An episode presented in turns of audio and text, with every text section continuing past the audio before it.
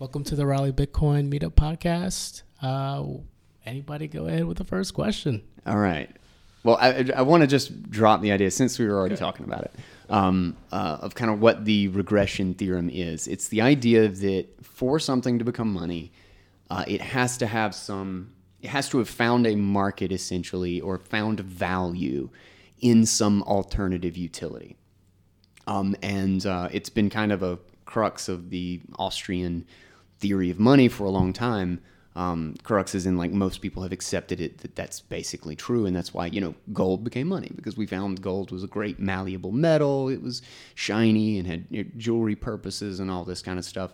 And then suddenly, wow, what a great asset for us to just trade, and it kind of fell into the role of the most liquid good of money because it happened to have all these characteristics. Like we didn't you know, we didn't have to know that it had those great characteristics of money. It just behaved better in that in that role, um, and then you know emerged just like a language does. But the idea that I talked about in the podcast episode was that that's to suggest that money cannot be made for money's sake. That you can't design a money to be money, um, and that uh, and the argument essentially is that that means that the value is circular, and therefore something cannot have utility because it has value, because it first has to have value to have that. Like like like, peer-to-peer transactions, something has to have value before it's good for, for peer-to-peer transactions. Therefore, it can't gain value because it would be able to exchange value. That's circular. Got it. I think that's pretty much like the Peter Schiff's argument. That's Peter Bitcoin. Schiff's argument. Yeah, it, that a digital thing mm. cannot become money because it has no alternative utility. It has no quote unquote intrinsic value. Got it. Yeah.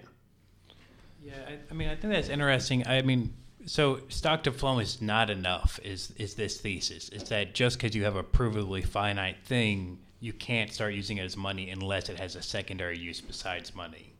Mm-hmm. But I think that's almost it's the the ideas have been messed up in that for the most part, if you choose something to be money, you can make more of it easily, especially if it has no real world use at all. So the idea that you could have something finite and having no real world uses is not is a new technological development. It's also I think it's been an argument against fiat or government money, right? So that's mm-hmm. been the Austrians' reason for why government money isn't good. And so they're kind of applying that same rationale to Bitcoin now. What, what popped in my head when we were talking about this right before we started recording was if the regression theorem could regress back to information somehow.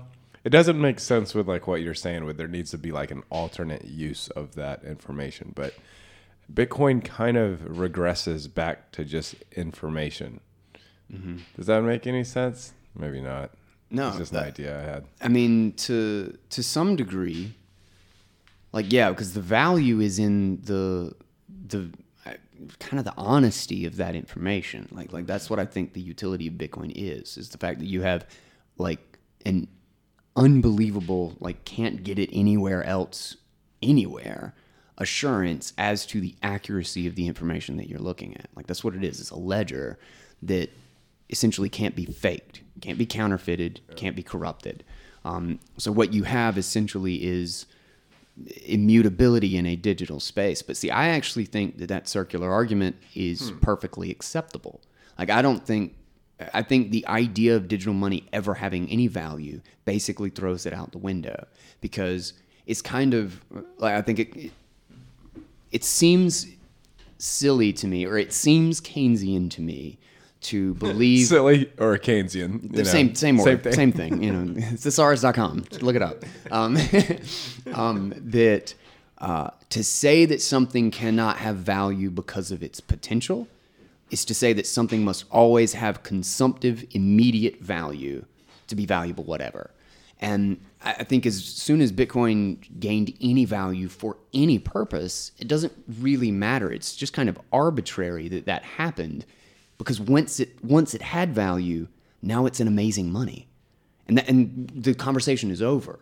So it doesn't matter if it was a collectible. It doesn't matter if it was because you know I could use Bitcoin to make a pretty necklace. It doesn't matter why it got value. As soon as it had it, then now there's a whole different world of possibilities because it's a technology. But to say that it must have value for an actual consumptive reason or like an actual use is to say that we can't see that something could have value in two days, even though I can't use it right now. Like it's to say that there's no reason for anyone to become the first person to sign up for a social media. That that I can't I can't start That's a great analogy. that I can't start a project today that is going to be fruitless for a year and work my butt off for the value of something that is potentially in my future like of course we can. Like like I don't think any of those things that I just used as analogies for the relationship are anything but perfectly reasonable. We see future value all the time and potential value all the time. So why can't we do that with money? So, like I think I think the regression theorem is just the fact that money always naturally came about that way because we've never thought about money as money's always emerged. Just like we haven't invented a language from scratch. Well, I mean, eh, you know, authors and you know that kind of crap. But it, yes, but you know, but like used language always has emerged. Like it would be kind of like saying that language must emerge. You know. Um, so I Does, think we uh, can, quote unquote invent money, and I Yeah. think Bitcoin is proof of that.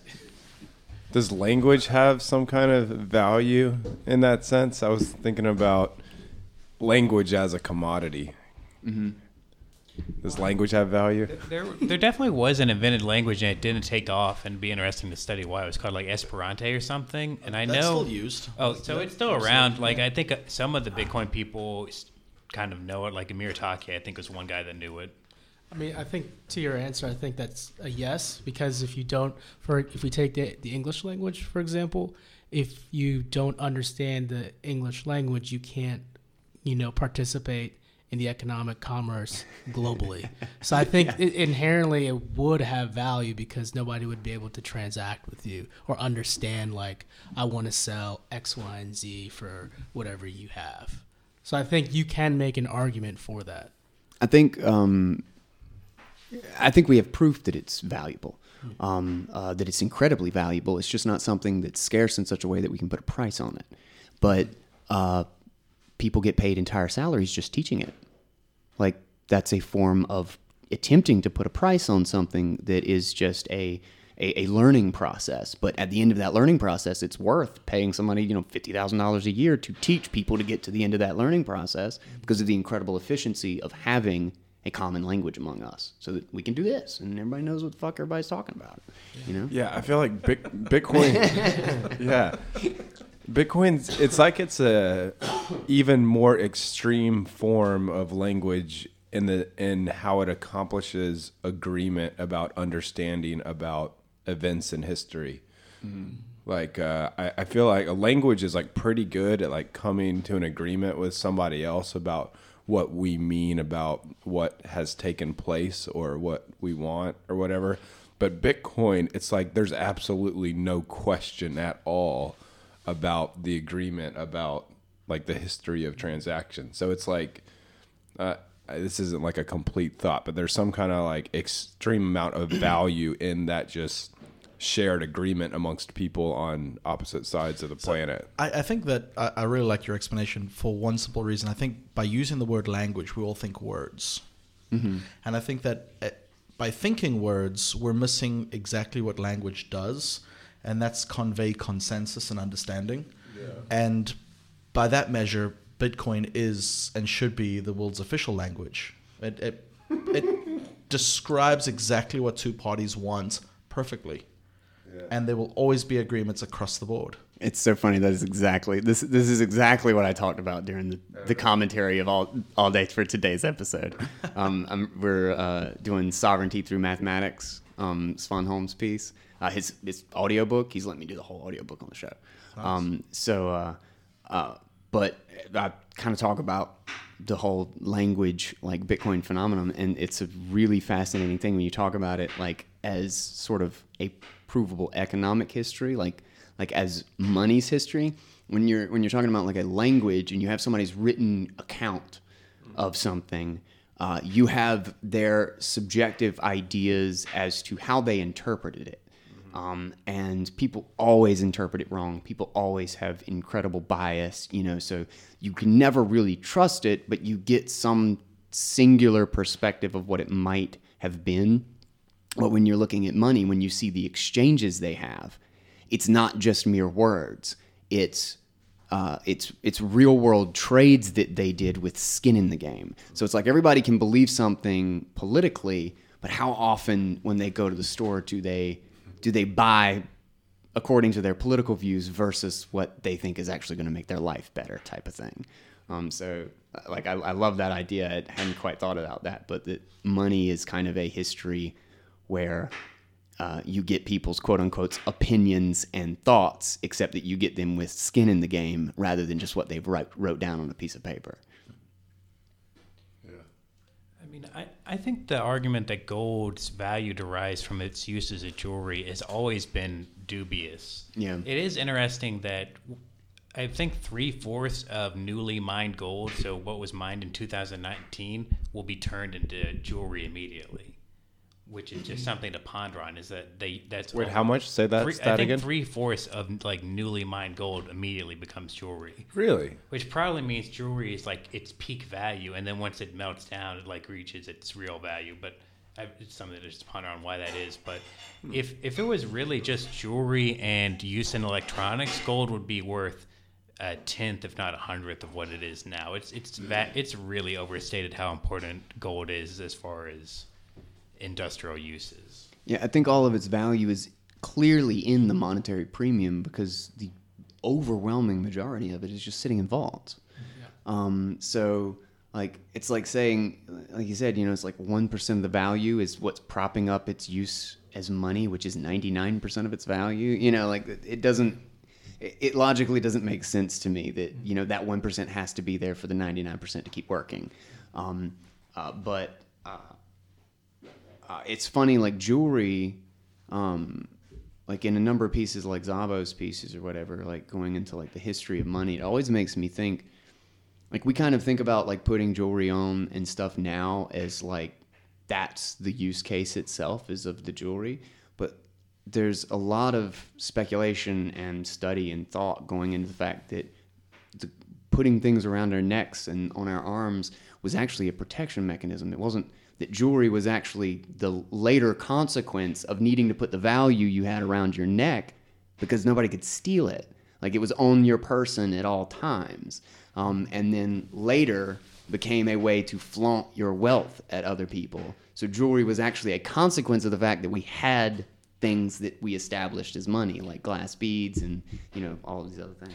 That makes sense also in that if you're wearing your wealth and someone steals it, the odds are they're not going to melt it down very successfully. So it'll be very obvious who in your small community is wearing your necklace. Yeah. Like it's clearly not your gold. We all remember my diamonds, how they were shaped in it. Yeah. yeah. It was also kind of a way of avoiding uh, inheritance taxes, right? To uh, yeah, keep your wealth in these um, collectible items that the government was not taxing. That was in the shelling out art- article too, I think, right? Yeah. Yeah, I really like this discussion about language and mapping it to Bitcoin. Um, another key point is uh, with language, it doesn't have to be words, like we said. Language could just be pure actions, like just observing, you know, people what they do, like you said, skin in the game. That's really important. And the gold aspect, the reason why I think gold is valued, you know, so highly as it is right now is not only because it's lasted so long, but people went to war for gold for some reason. People need to explain why they went to war for gold, but people literally went to war to attain and obtain gold. So that action alone, you know, signals to other people like, hey, this must be a really important resource. Like if we all were going to war for for seashells, as crazy as as it is, Yeah, it's like very- wow, these people are putting their lives on the line to get seashells. Okay, let's get some seashells. So my question is to you guys: Will Bitcoin finally be legitimized once there's a war for Bitcoin. Let's start it right now. If, if Satoshi's coins are in play, I would land on most islands and try to do mount an invasion of like Tuvalu or wherever. Well, I think I think the next successive halvings is going to be very interesting because there will be a war for whatever is left, as far as mining and just in general trying to get one of the 21 million. And I think that's a good point that you make is that you know we we fought in in the case of gold so long for something that we've it's kind of been reinforced for whatever reason that it has value because we fought and we killed each other for it.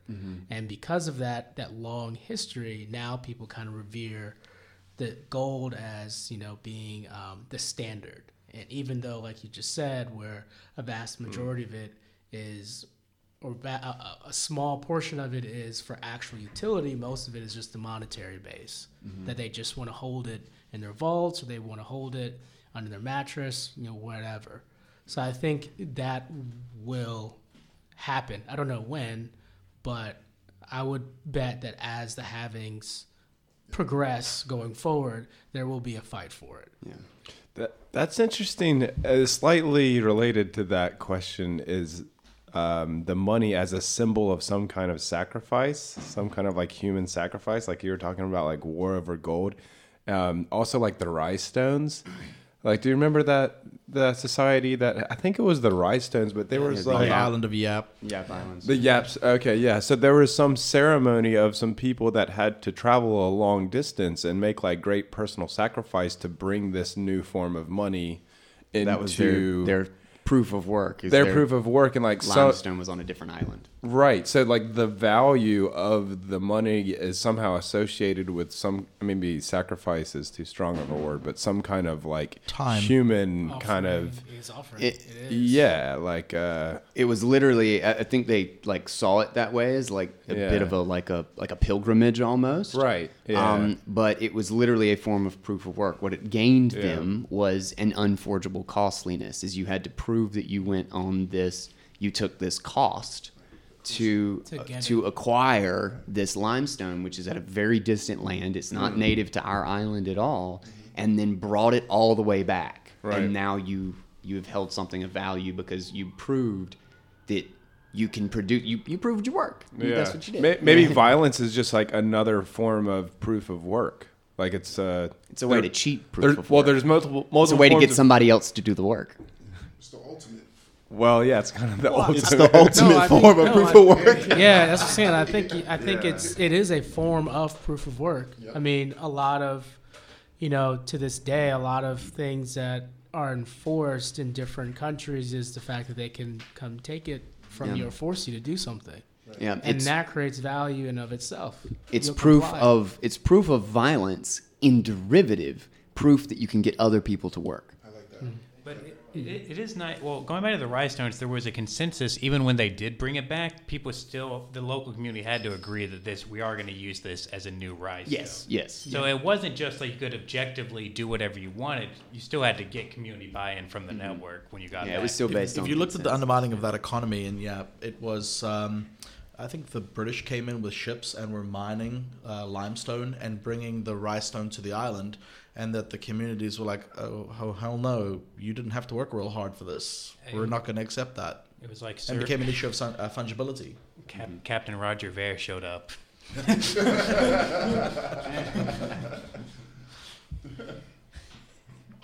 Um, uh, I wanted to say something else about the uh, the like everybody's sacrificed for gold. So like holy crap, we see they see it all as like valuable.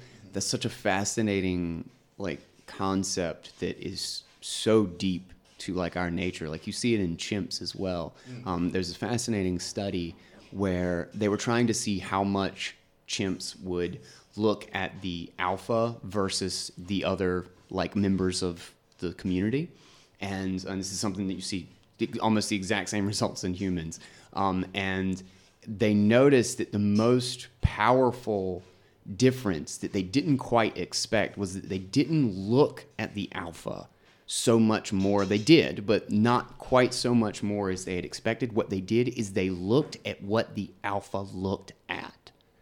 They followed the alpha's gaze. What does the alpha care about? Because it's like it's like what does somebody who I think has their shit together or they've studied or learned, it's like you see you perceive somebody as higher value or, or higher status, you wonder what they're interested in. And so somebody who's got a powerful army or, you know, a, a government or whatever, why are they interested in gold? So, so it's not an arbitrary status; it is an expertise they were turning to almost.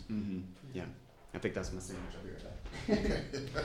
I I wonder if this uh, conversation about violence is related to how money tends to um, reduce the amount of violence between countries. Like if two countries have a good money that they trust, then they're less they're more likely to trade with each other and less likely to go to war with one another. I wonder if proof of work kind of can replace that value through association with violence of wars over gold or something like that. Well, yeah, I was going to bring it back to the proof of work is violence. Is that one nice thing that at least we've tried to do, although it's been incomplete and our the problems become more worse every year, is that you don't allow money taken through violence to become part of the legitimate monetary system. Like that's what all these agencies that co- are working on money laundering are trying to do is to prevent evil dictators from invading a neighboring country, stealing their resources, and then being able to get away with it. And I think it is good to like prevent violence from being a legitimate way to gain wealth. And our, you know, as a world society, we try to do that. We obviously excuse it in seemingly random ways. Like every powerful, important country seems to have at least one country they're able to bully around without consequence. Like Saudi Arabia, we know they're despotic, but we still let them get away with Yemen. Uh, you know, France probably has somewhere. Uh, North Africa they mess with consistently. That every country seem, but overall it's frowned upon, and everybody calls each other hypocrites without actually really squashing. That's interesting. It, it kind of relates to like, a lot of us think that the basic form of government, or like the primary reason for government, is to keep people from acquiring wealth through violence, right? Like through property rights, you're not allowed to acquire wealth through stealing someone else's stuff, and we that's when we want government to step in and kind of like return wealth back to the person to keep wealth from you know being accumulated through violence.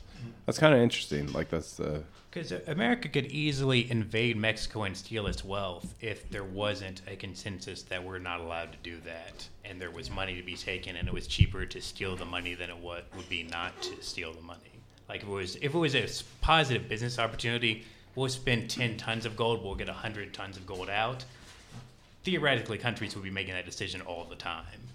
Yeah, the costs, the hidden costs are very, very high, which is okay, you do this, what happens with your reputation in the community? Will they want to trade with you? You know, will they start selling your currency, the dollar, because you decided to invade Mexico and take all their resources? Like, there's all these hidden costs that they're doing. They're whether they calculate it or not, but it's happening. That's preventing them from doing so. You think that so international politics or whatever? Do you think that is a big factor in whether you invade someone? Is whether what your reputation in the international community and like who's going to trade with you and stuff like that? Yes. Yeah, the, the world Yeah. wars were the last Uh. wars where people were still trying to just use wars to steal from other people, to steal from other countries, and the laws that came out of that were about preventing that from ever happening again because everyone realized it was a terrible idea to begin with. Yeah, and we, we pretty much went to the extreme of that with World War II, of trying to go and just take from everybody. And then in the end, everybody realized this is a terrible idea because we're killing ourselves. Nothing has come of this. We've ruined our cities. We've ruined everything. What was the purpose of one country going in and trying to take from another country? So that's part of there, there's that aspect of hmm. you know this avoidance from this all-out you know breakdown of an agreement amongst nations of doing things like that and res- trying to respect other nations' um, sovereignty. So do like do sanctions play a role in that? I mean, would that be an argument to, that economic sanctions are good or no, or would it be the opposite? Hmm. Well, I know they don't work, so that much I do know. Um, I mean, economic sanctions would be a form of warfare, more indirect. Yeah. But I mean, it is technically warfare for the modern, the modern age at this time. yeah, yeah, I can't remember who said it, Yeah. but somebody said economic sanctions are the first step in war. Like they, you you can't go anywhere from there except escalation. Like it's basically, we're having a disagreement and I pull out a gun. Like that's what, that's Yeah. what it is. Yeah, you, you've already violently messed up a country's sovereignty. yeah. It seems just so crazy. That's one of those things that people are going to look back in a hundred years or whatever and be like, the U.S. could just decide to cut off the economy of a nation. That's Yeah. just so crazy. I complain about it every day, and you sound like a crazy person complaining about it in this times. I'm just telling people of the future that we were standouts. It was not normal to disagree with U.S. sanctions in 2019 at all. But it, it's it's funny when you guys talked about, you know, using war as a way to steal from other countries. I think like World War II era or World War One, like these countries are looking at other countries and saying, "Hey, they have something that I want." Like literally, there's something I want. Now we still have that. That hasn't changed much. I mean, other than writing down some some treaties and contracts on paper, who's to say that someone can't just start something similar again? You know, I think we're talking maybe more the classical sense of just physical violence. Right. I, I can agree that the form has changed um, because if you listen to a lot of the stuff that's going on between the U.S. and China, it's technology, it's information, it's all these other different intangible things, but it's still a war that's going on. Right. Like this country wants to have access to these patents or to know have this know-how or want to have you know certain people come to their country and help them become a better country and they fight over those things So I think there's a really good uh, book written by or read by R.C. Bray. I can never remember authors, but I can always remember the readers for the audiobooks. wow. Um, it's strange, um, but it's uh, called Expeditionary Force. It's basically humans discover there's aliens, and this is true story actually. Um, and uh, the aliens of uh, client species. So, like, you're a big bad alien race, and you're like, you know what? I don't want to fight my war. I've got my currency. I've got my technology. I'm gonna go have my little species that I've picked up as my little client species go do all my fighting for me. And I see this as a pretty great analogy for what's happening in the Middle East right now, pretty much all over the world. You know, I'm I'm the big bad country with nukes. I'm to go and influence the economy. I'm going to give technology. I'm going to give money to all these small countries just to like see who I can get in power there. Um, and it all comes down to what they're giving them, and most times it's either technology or money. yeah So you mentioned nukes. I mean, nukes. those are very valuable if you if if you use that um, example. If I have nukes, like we were discussing, whoever has Bitcoin, if I have nukes, I technically don't have to fight at all. I can fight in different ways. People without nu- nukes, they have no choice but to either develop nukes or fight unnecessary skirmishes and lose a lot of lives. I'd like the idea of from now on referring to bit, spending Bitcoin as using the nuclear option. Um, no, but then people won't spit Bitcoin at uh, the coffee shop that I'm going to start. Is that advisable to spend your Bitcoin at the coffee shop? Yeah, because you have to uh, show people how easy it is to spend. You know, you got you got a proof of spendability. I, I'm pretty sure that you're going to end up having to charge people rents because as you're waiting for that transaction to confirm, you're going to have to sell them another cup of coffee, which you're going to have to cause them to wait for those transactions to confirm, and then you're going to sell another cup of coffee, and it, it's going to get so caffeinated, you're going to have to call the EMS. oh man. Um, uh, Zero, zero, zero conf sales. yeah. Uh, something that popped up in my mind when we were talking about uh, this war and wars like over Bitcoin is how difficult it is to obtain someone's Bitcoin. Like, even if one country had a ton of Bitcoin and another country wanted to invade that country to get their Bitcoin, Uh, they would have no guarantee that once they got and like took over that city, that that Bitcoin would be there. Like, what if they just like burn the private keys, you know, and then it's just all gone? Yeah, even Like- like, if your country is getting invaded, at some point you're like, well, I have one of the three private keys. I'm burning mine rather than getting turning it in. And if it's long as one other person burns theirs, it's over. You know. The, the counter argument to that, I like where you're going though. The counter argument is, if the country does burn their, you know, their coins, that's a deflationary move for the country that invaded. So they, But that means coun- we're all richer. Us, us that. yeah, including the Including the country, yeah, country including the invading country, right? Oh, so it would make wait, sense for wait, them to, yeah, Yeah. to go and it's, it's it's almost a win-win for them. They go in, they know they have the other country has Bitcoin, they kick the crap out of them. Either they burn it Dude, or they So- send it over. So in essence, they did steal it Yeah. because they got the value by burning the coins. That's amazing. It Dude, Bulgaria's got a lot of Bitcoin. Let's let's invade them. I think the other thing you would do is you could hide your private keys for a long time. Like you could maybe build an ark, hide the keys inside the ark, and give it some sort of religious significance, ensuring the ark would never be lost. Yeah. And that we should consider the possibility that the Ark of the Covenant contains Satoshi's private keys. Yeah, or you can do a psychological, a psychological move where you've been defeated, but you have people spread all over the place who are basically saying or pinging the network saying, "Hey, these coins aren't burned; they're still around. We can spend them." and they might they might not actually, right? Like the the country that's about to surrender might just be like, all right, we're gonna burn our private keys, but they might not actually do it. Right. From from I the, mean, somebody. I know in the movie National. Treasure they wrote something really important on the back of the Declaration of the Independence, knowing that the Declaration of Independence will be a historical document that would never be lost. So this is another good place to write your private keys. If you ever get a hold of some very important historical document, just write them on the bottom real quick. They'll probably survive. in invisible ink. Yeah. I don't. I I find the idea of a country holding Bitcoin such a difficult custodial problem. You, Maybe. wouldn't, you don't want to hold it in the same way that gold got confiscated in a centralized way. Like you really want to spread those coins out. You don't want. You them- mean spread the uh, the multi signature? Yeah, I mean, why would you ever need to have more than a thousand Bitcoin in one in one wallet? You know, it, it's worth your time to spread it out further than that.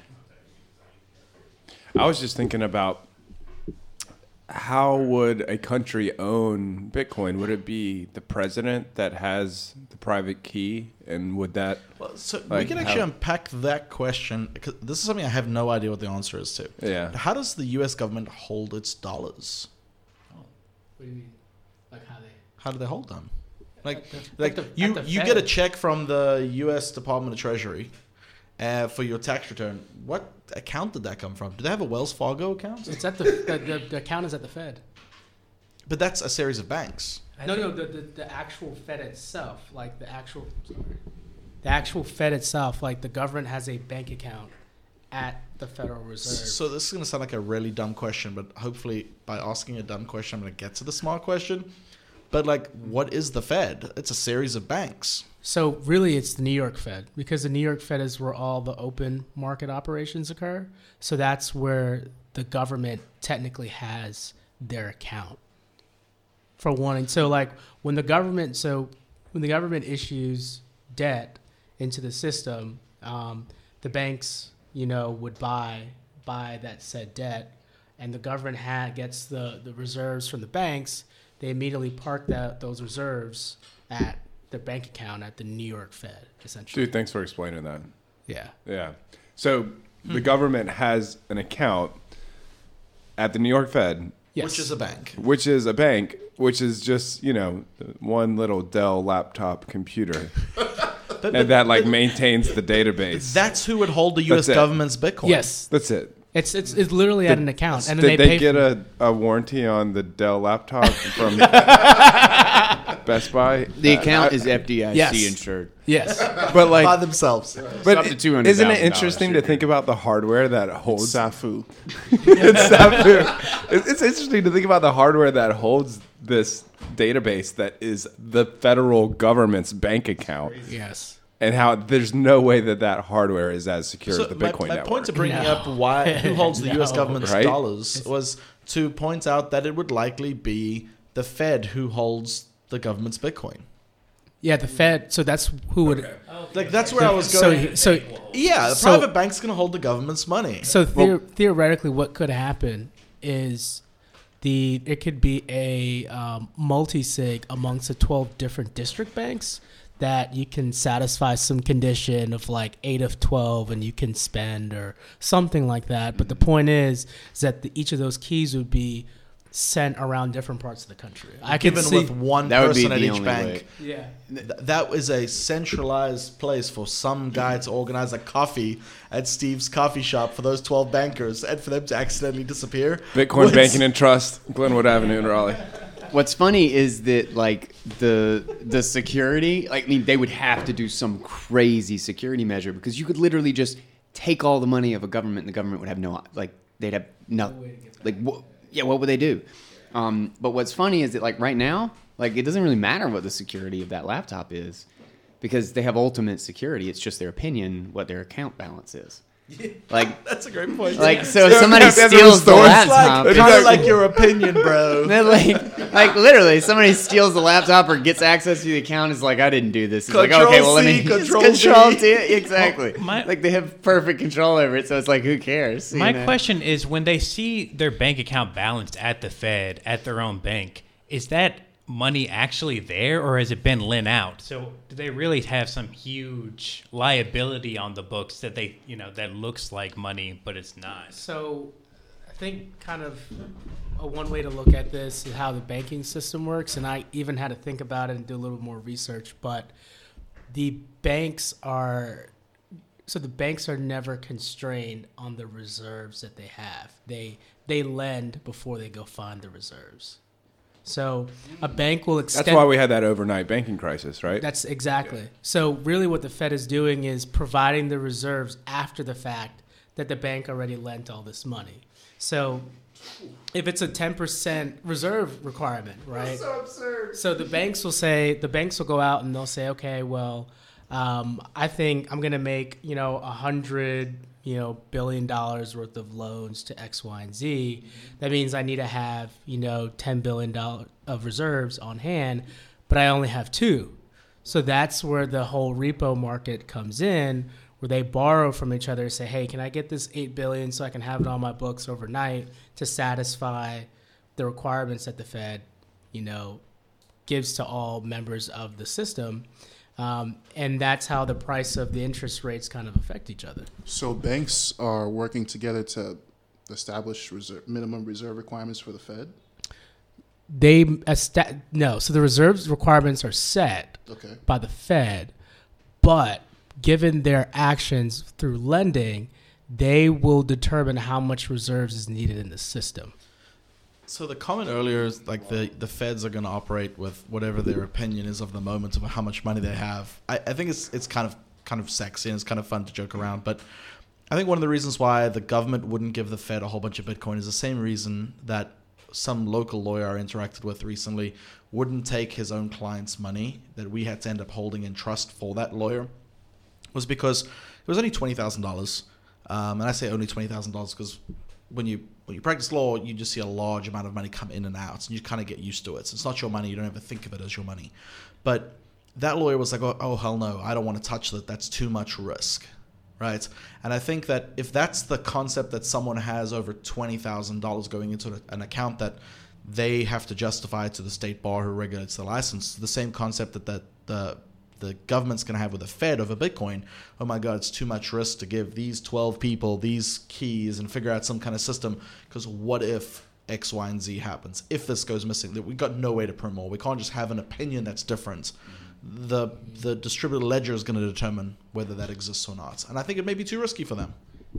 The Fed would have to buy Bitcoin on the open market. The IRS could get Bitcoin, or the Treasury could get Bitcoin through simple taxation. So I don't think you necessarily have to pay dollars. I think you can forfeit assets over, and I think could see people forfeiting Bitcoin rather than doing the extra step of selling their Bitcoin. Because I see that with stocks all the time, where people forfeit stock or ownership. So just I'm going into the stupid question route, but this is the deep economics piece. Um, obviously, countries make their money through they make their money through uh, uh, a, a plethora of ways, but you just said taxation. How does the the tax the tax money come into play with the Federal Reserve? Like, is that money that's being used to, to pay them back, or is there some other relationship with the Fed? So say say that one more time. So the, the money that's gained by the United States through taxation, mm-hmm. how does that come into play with the Federal Reserve? Is that money that's used to pay back the loans to the Federal Reserve, or is that just something else? Is it buying keynotes? Is that where the IRS's money goes next? So no, the money. So the money that they get from the res, from the everyday Taxes, yeah. from the everyday person, um, they're spending it based on, you know, whatever discretionary budget that they have. Now, when they run deficits in order to account for that, what they're doing is they're issuing the debt itself, and then through the issuance of debt, they're creating they're they're creating new reserves because the banks have to buy those the debt from um, they have to buy the debt from the government, which then they put it on the books at the Fed. But if their reserves are now down relative to the loans that they've put out into the system, then the Fed can then go behind the banks, buy the debt that they just bought from the government, and issue more reserves into the system.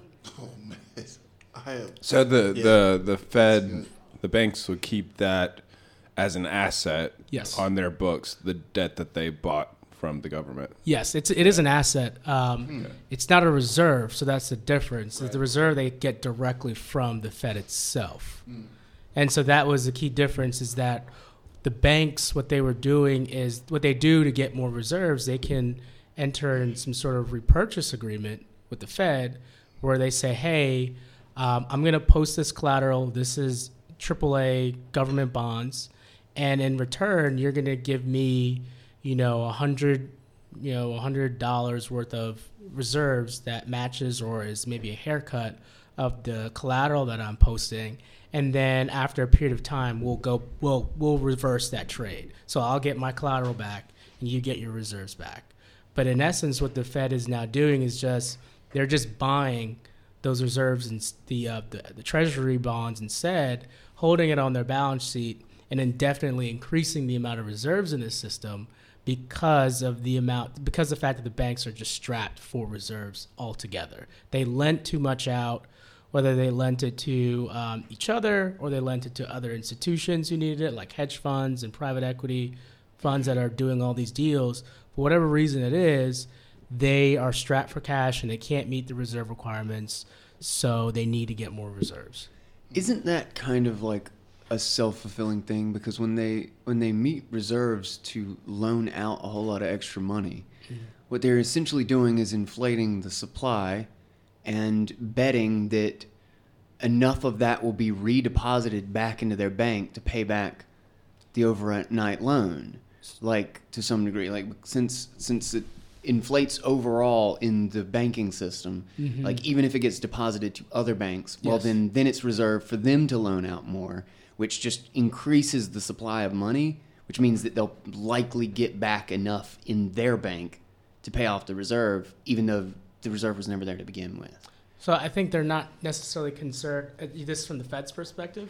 I, I'm meaning, yeah, from the Fed's perspective, is that like, well, no, the the bank's perspective that has to pay back the overnight loan. Mm-hmm. Like, isn't it kind of like, as long as they loan out enough, that it's likely that the money will come back into their banking system because, like, into like their bank accounts in order to pay back the overnight loan because they're inventing a higher amount of money than their reserve, right? Yes, but the the reserve aspect, the Fed is going to supply the amount of reserves that they need. Mm-hmm. So for them, the banks are really more worried about profitability on whatever they Of can whatever get. the loan is. Yeah, the, Yeah. the like they're they're charged the, the the whole purpose of the rate itself is just to try and have for the Fed to have control of the money of the money mm-hmm. supply. Mm-hmm. The reality is what we saw the past couple months is that when things get bad and the interest rates really begin to shoot up because there's not enough reserves in the system, the Fed will always supply whatever reserves that they need in order to meet their books. Okay. So the banks really care about meeting those reserve requirements, and then uh, b- based on the loans that they've made, if they can't meet them from you know borrowing from each other, the Fed will always step in. Gotcha. I, I don't know. I, I kind of missed a lot of the conversation, but have you been? Have you talked about the sixty billion dollars? Yeah, so that's pretty much where it came from. Okay. okay. So Yeah, we- ca- can you give the overview of that? That's sixty billion dollars per haven't looked month. into it yet. yes, so yes, And that's more than QE two, right? yes, That was fifty billion dollars a month. I. Yes, Yeah. think yes. So what what's happening is that um, the level of reserves in the system has dropped to pretty much like a critically low level. So banks have been um, extending loans to institutions, um, the average everyday people. And what happened is they need to keep a certain amount of reserves on their books. So let's say it's 10% of whatever they've loaned out. What happened is, is they they extended this amount of credit and they extend the credit beforehand. So they will they banks literally can give anybody in here a loan if they think you're profitable and that you will pay back. They'll do it. And then they'll go out and find the reserves to back those up so the banks have been doing is extending that credit to all these let's say institutions um, whether it's you know uh, like they needed to build a new building or they need to pay taxes or whatever. They're extending this credit and then they were counting on using the fed funds rate to find ample reserves to satisfy the 10% requirement. But what they were finding out is instead of 10% they had 6% they had 7% they had 8% so they really began to beg from these other banks like dear God, please give us some reserves. I'll chart like I know the rate is saying it's you know two percent, five percent, six percent, seven percent, and that's what was causing it in the market, and it was causing a squeeze on the ability to find reserves. And people got worried because that's kind of what happened. It, it- there's broader ramifications when that happens because it makes all, everything that derives from the Fed funds rate infinitely more expensive on a short term basis. So people began to worry because that's what happened in 2008 is that banks got squeezed. They didn't have enough reserves in the systems or people weren't lending, so the Fed came out and did QE and all that those things. But um, the so before the Fed was like, okay, well we'll just do repo. We'll we'll inject the system with cash reserves so you can satisfy so you can satisfy the requirements in the system, and then after a period of time, let's say two weeks or a month, we'll swap back. So we'll we'll you'll post your collateral, we'll give you cash or reserves. It'll fulfill your requirement. You can continue to lend who you need to lend to. In two weeks, we will agree to swap back, and I, you'll take back your collateral, and I take back your reserve, the reserves that I gave you, and that way the system doesn't increase the amount of reserves in the system. But this it's so bad right now that they are constantly had to enter into the market that instead the Fed is instead of making it a short term thing, they're saying, okay, we are just gonna buy any collateral and for whatever period of time indefinitely, we're just gonna hold this collateral in our books and the reserves will be out there to satisfy and you can go out and continue to lend and do business. So they're just gonna like adjust to to that, and then that's gonna be the new baseline, right? I mean, like, Yes, it it is. Um, it, it's a lot of it is just influenced by the demand. So if people really want a lot of credit or want want to take out a lot of loans, then the bankers the banks are going to increase uh, the credit that they're willing to extend. Which then, like you said, by product, they need to have more reserves to back up those loans that they've been extending. What's an example of collateral? Treasuries, government bonds. Bitcoin. I mean, that's still imaginary to me. What's what's the base behind it? So it, the base behind it is that the government, uh, the federal government, the treasuries, are it, it's the most liquid asset on the planet. It's the deepest asset on the planet. It's a it's an asset that everybody wants to hold in times of fear, in times of uncertainty. It's an asset that you can you you can take that and go purchase goods anywhere on the planet because you'll not only will the Fed buy it from you, but if if you were a bank and you wanted to get access to another country's currency and to invest in that country, you can say, "Hey, I have treasury bills over here. They are claims that from the U.S. government that they have to pay you back. I want access to your currency. You'll get it."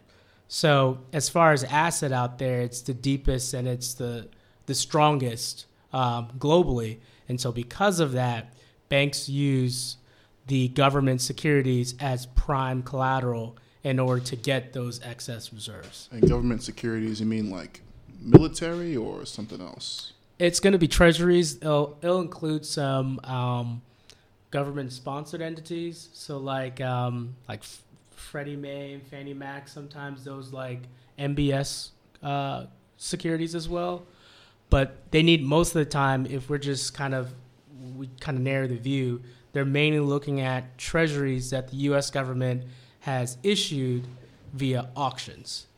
That's really what they want to hold on their balance sheet, and then they'll give you out reserves. Yeah, I, I, I'm I'm definitely following you. The thing is that I'm I'm just looking at it from that new light where you talked about that alpha male and how the group responds to the alpha male and its gaze.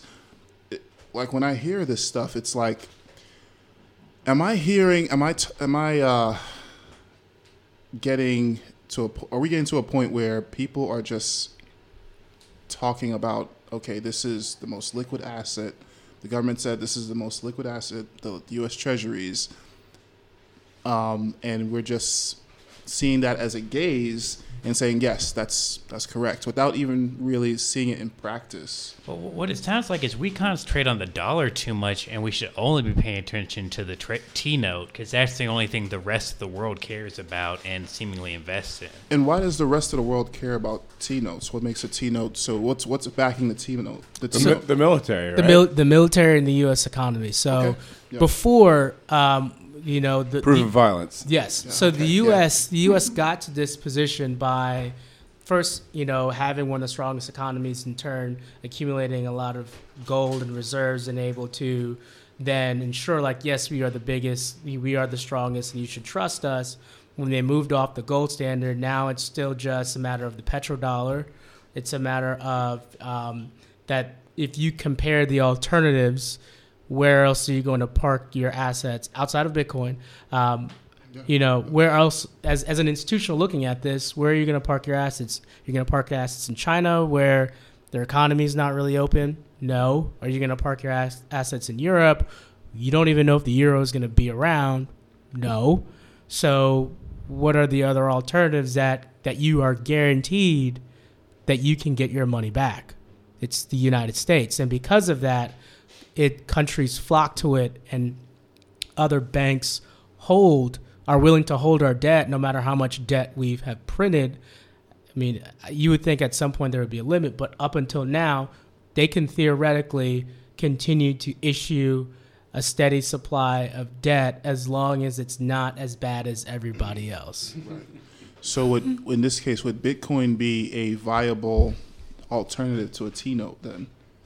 It would have to get to that point where there's an established market market as liquid and as deep as the United States, and that entails having banks moving trillions of dollars worth of Bitcoin on a daily basis. That entails uh, banks outside of the United States willing to accept Bitcoin as collateral and then use it to extend loans. It, it, it entails a, a whole different mechanism that in order to kind of get incorporated into that system. I mean, China's finding it very hard for them to even get incorporated into that reserve currency status because although they have it, only about two to five percent of total reserves on a on a global scale is held in in, the, in their Chinese bonds and there's the Chinese currency.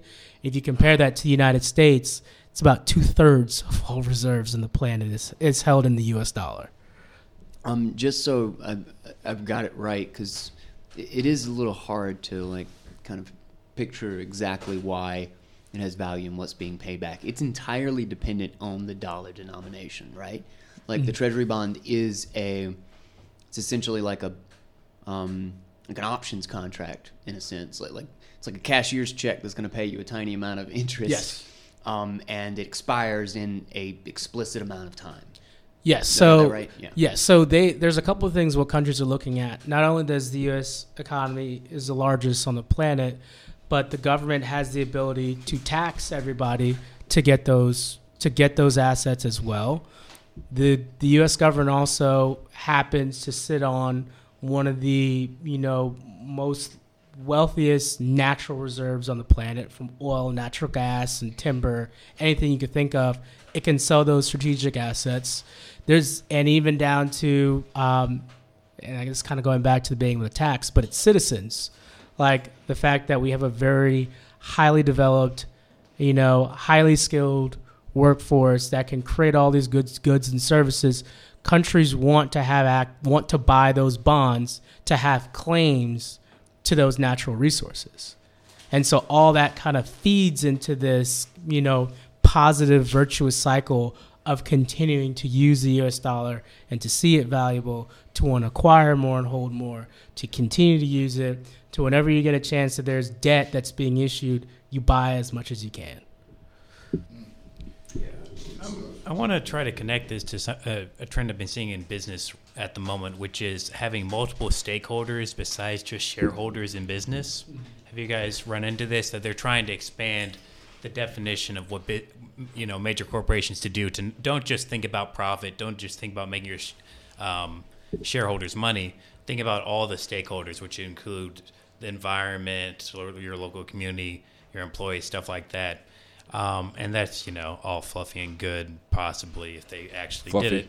It's mainly it's almost entirely fluffy, and it, it has to do with lo- the aggressive corporations at the moment because they have so much free, easy money.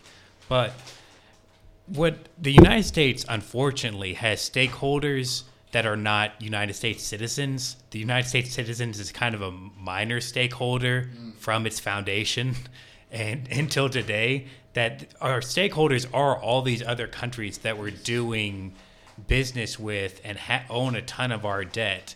And part of the agreement that w- why they're willing to loan us so much money is they know the United States government is willing to throw the citizenry under the bus at least more than any other country on earth probably. More than to, China? to pay back their debtors. More than China. China would stay loyal to their people above they're de- really they, they would because they also have a um, there is a racial aspect to it. Chi- being ethnically Chinese means something, so it's easier for them to tell the rest of the world to you know go fuck off. We're not going to pay you back and starve. Mm-hmm. Whereas you know, you know, uh, England let Ireland starve. Would the United States let the Midwest starve?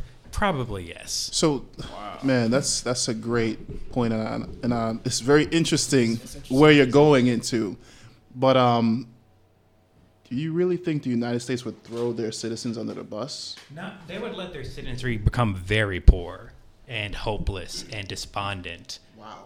And preserve the, the wealth of the you know the top, and also get you know just let everything get back in order. In some ways, what I think the Great Depression really was was letting the country starve while the billionaires did not lose their money. Yeah. Yeah. The thing is, is that they have the most to lose. Mm-hmm. Like like China doesn't have the world reserve currency, so if they don't, they they have a whole lot less to lose by telling everybody to fuck off. Whereas if the U.S. does that, well, then they risk the value of all of their bonds. So it's like we have to let the depression happen. We have to starve the people because we lose everything. We lose we lose our house, we lose our jobs, we lose our institutions and our authority. We lose it all because it's all based on the fact that we have the hegemony of the dollar. So, and I also think it's maybe a little bit simpler, but um, if you look at who dominates the economy today, it's really only it's like the Pareto rule. It's really only twenty percent of the population driving are driving eighty percent or contributing eighty percent to the output, and then are in turn reaping the, the, the gains via income and wealth of the country if you look at um, you know who it kind of caters to, it's those who have wealth, and it's for that very reason because they have they are the stakeholders into into the society from their standpoint because they hold the most assets. So their most important thing is to make sure that they get to keep as much as they would like to.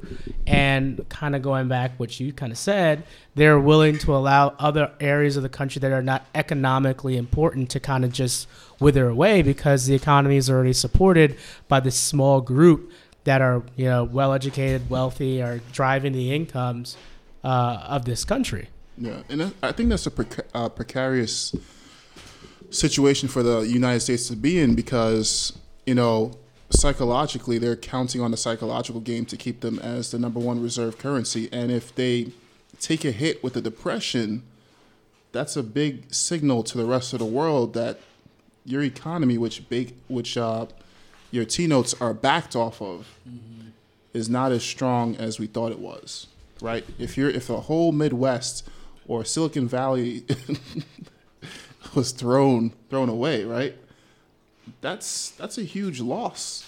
Yeah. You know, and I think that that that uh, I think some other countries who are stakeholders, as in any situation where a stakeholder feels that their their stake is threatened, they they may pull out. Well, I think that I, that I disagree. I think I think it to- makes you more confident. They're Yes. like, oh well, these guys are ruthless. They will back up Yeah. my debt.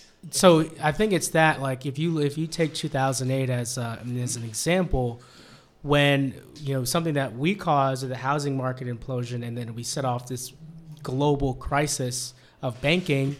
People didn't leave the United States. People flocked to treasuries. People flocked to anything U.S. that they can hold on to. You really, it's it's hard to break that cycle, which is why the United States acts the way it does and does and conducts policy the way that it does, because it's very hard to break the mentality that this is safe, this is home, this is where I need to be when shit goes bad. It is very hard to break that. Like countries are trying, and people thought it was going to be the the euro. You know, but you know they thought the eurozone was going to be it. It's with with the way it's turning out right now, and the experiment not going too well. There's who who else are you going to put your assets in? You know, in times where there's a lot of financial stress and ins- ins- instability. Bitcoin. Side of Bitcoin. No, you're right. You're Yeah. That's one of the funny things, though, is that um, I've been thinking a lot more recently because we talk about this a lot in Bitcoin, but really never, we really never get into how powerful the Schelling point is. And that's what the dollar is. It's a Schelling point that cannot, it's like, it's like this gravity that you can't get away from because it's self-fulfilling. Yeah. So because it's the Schelling point, it's the one even even if it causes the crisis, it's the one people flock to to get out of it. You know, what, like what is this term you're using? The Schelling point. a Schelling point, it's a um if we had to meet in New York City and um, you had no idea where we were going to meet or what time we were going to meet or anything, we had no details at all, but we were just going to meet on a day, where would you say to meet? But so well, let's It'd just be like the Okay, the- okay, the- I'll, I'll give you Empire the I'll- shelling State point- or something. yeah, it, it's just like the most agreed upon thing. Like if, if Yeah. I don't know you, you don't know me. Like but or agree on this. Yeah. I've never tested Yeah, it. these I've never people- tested it in a while, but. I wanted to see if he would actually give me the, the answer that's Times supposedly the answer. Oh, Um, no, it, no, it's Grand Central Station It's at, at Grand, noon. Grand Central Station That at twelve sense. o'clock. I've never I've never actually asked and seen if somebody. Yeah, because see- that, that's probably modern. You're gonna keep rotating between like Brooklyn Bridge, Statue of Liberty, and just keep missing each other. right, that's that's what'll happen. So that's a bad example of a, a Schelling point, apparently. But yeah, it's But just again, it's yeah. the one thing that everybody like can identify together. Like When- it's the one that everybody. When falls shit on. hits the like a fan in. Raleigh, we're all meeting up at this location with our hardware wallets and coming up with a plan, right? yeah, that kind of thing. So the U.S. dollar is kind of like the Schelling point of store value, or the Schelling point of. Global just commerce. yes, global- yes, yeah. store Psycho- value. psychologically, yeah. you're saying, right?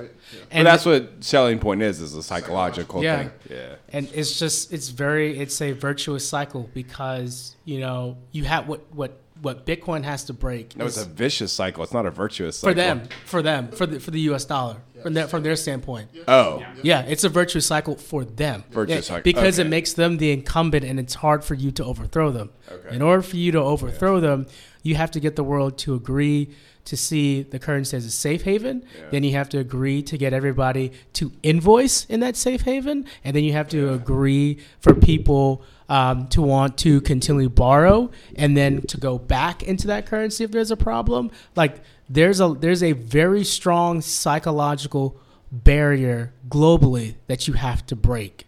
And it seems easy, but it's hard because a lot of cou- countries are like, oh, we'll just, you know, we'll just use our own currency. And then once they start trying to do that, as far as participate in the in the uh, in global commerce, people don't want to accept their currency. It's like, okay, well, how am I going to trade with you if you don't want to accept this currency?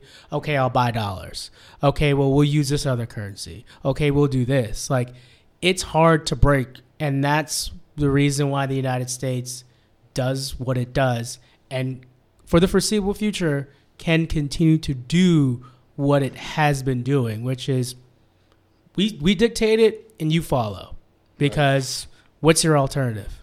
Yeah, and it's almost like the English language what we were talking about earlier. Like, I mean, everyone just it's like the denominator English. If you go around the country or around the world, everyone kind of needs to understand a little bit of English. But um, I actually want to ask this question. Um, I understand the situation with the U.S. dollar being the Schelling point. Now, if there's some folks that might know his, the history more than me, but I'm asking in terms of, let's say, like Rome, right? Rome was obviously probably in the same situation as the United States. If they controlled trade um, and whatever, I forgot what the currency was for Rome. It was Dinar? gold. Yeah. Was dinar? Yeah, that's what it's called. It's like a silver gold. Oh, was, really? was that the Schelling point at that time? Yes, it was. I think a, a, I think that's pretty good. Um, the U.S. is the modern day version of Rome. Back then, Rome, I think I don't know what the percentage was, but it was probably like twenty to twenty five percent of in the known world, you know, output flowed through the Roman Empire, and I think that's a very good, you know, an, uh, uh, comparison. Right. All all roads lead through Rome, right? That's Yes. that one one of those terms. So with Rome, the only way that Rome fell was like a, a militaristic way, you know, with barbarians, right? Back to violence. It was it was debts. Okay, please explain. Please explain. Um, well, they, they literally just collapsed under their inability to finance. They kept um, devaluing their currency. It was actually when um, uh, Rome was after their currency collapsed and they they reissued the I think it was the solidus if I'm not mistaken. yes. Um, uh, they re, they minted a new currency.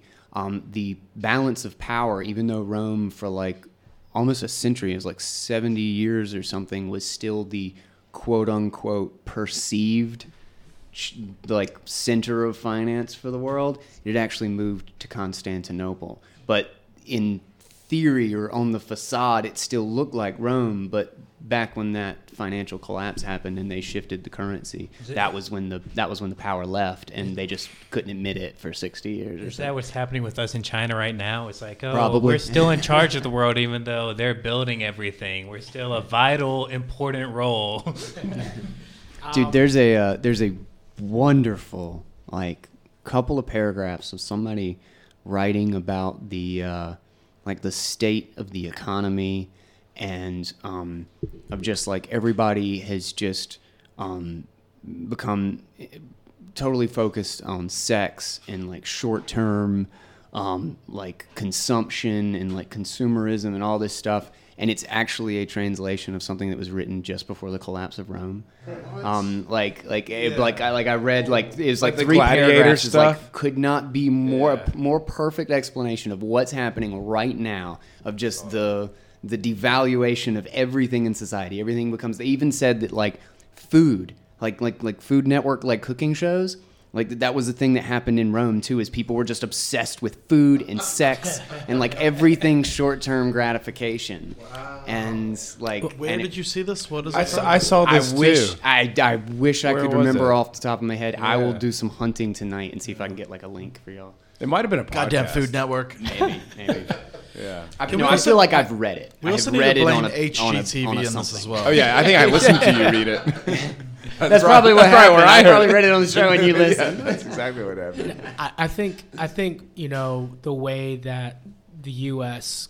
could fall out of that position is I don't. Uh, uh, it is possible that we can get the classic, you know, inflation scenario. And the only way the inflation scenario really would would would pan out is if people began to take, you know, the reserves that the Fed has created in this system, pulled it out, and then began to spend it and use it.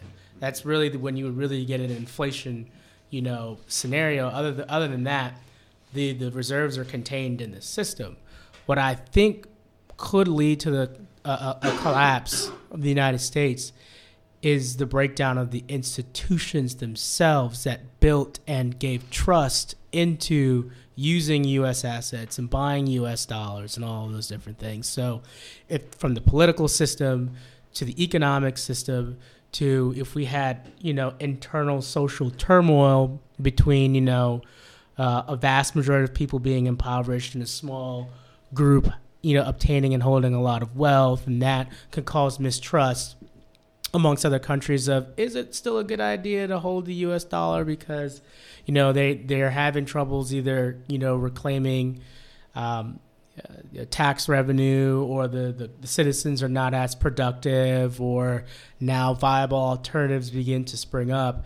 That is what i think would lead to you know the decline of the united states. Probably kind of similar to how you know maybe Great Britain kind of went away, where Great Britain dominated everything, and it was really the wars that bankrupted them. But then they had a lot of instability within their country, and that kind of that kind of coincided with the United States rising at the same time to kind of take the mantle away. So we haven't had that, you know, on a on a on a on a country specific basis that where somebody can come and take it away from the United States. But if there's a lot of social turmoil and all those different just just the, the institutions that hold the United States and the dollar itself up begins to kind of become very shaky or look like it's about to fall, I think that's what would be it. Yeah, I think that was I think that played a major role in like the British Empire um, is like kind of their internal financial and political instability basically was immediately an opportunity for all of their colonies and like their empire to start declaring independence. Mm-hmm. And that's what happened is there all of the demand like as these, you know, countries and colonies and all these things started declaring independence and standing up and like, you know, America in that instance was like example number 1, look, it works, you know, kind of thing. Um, and uh, then the demand for their currency starts to plummet.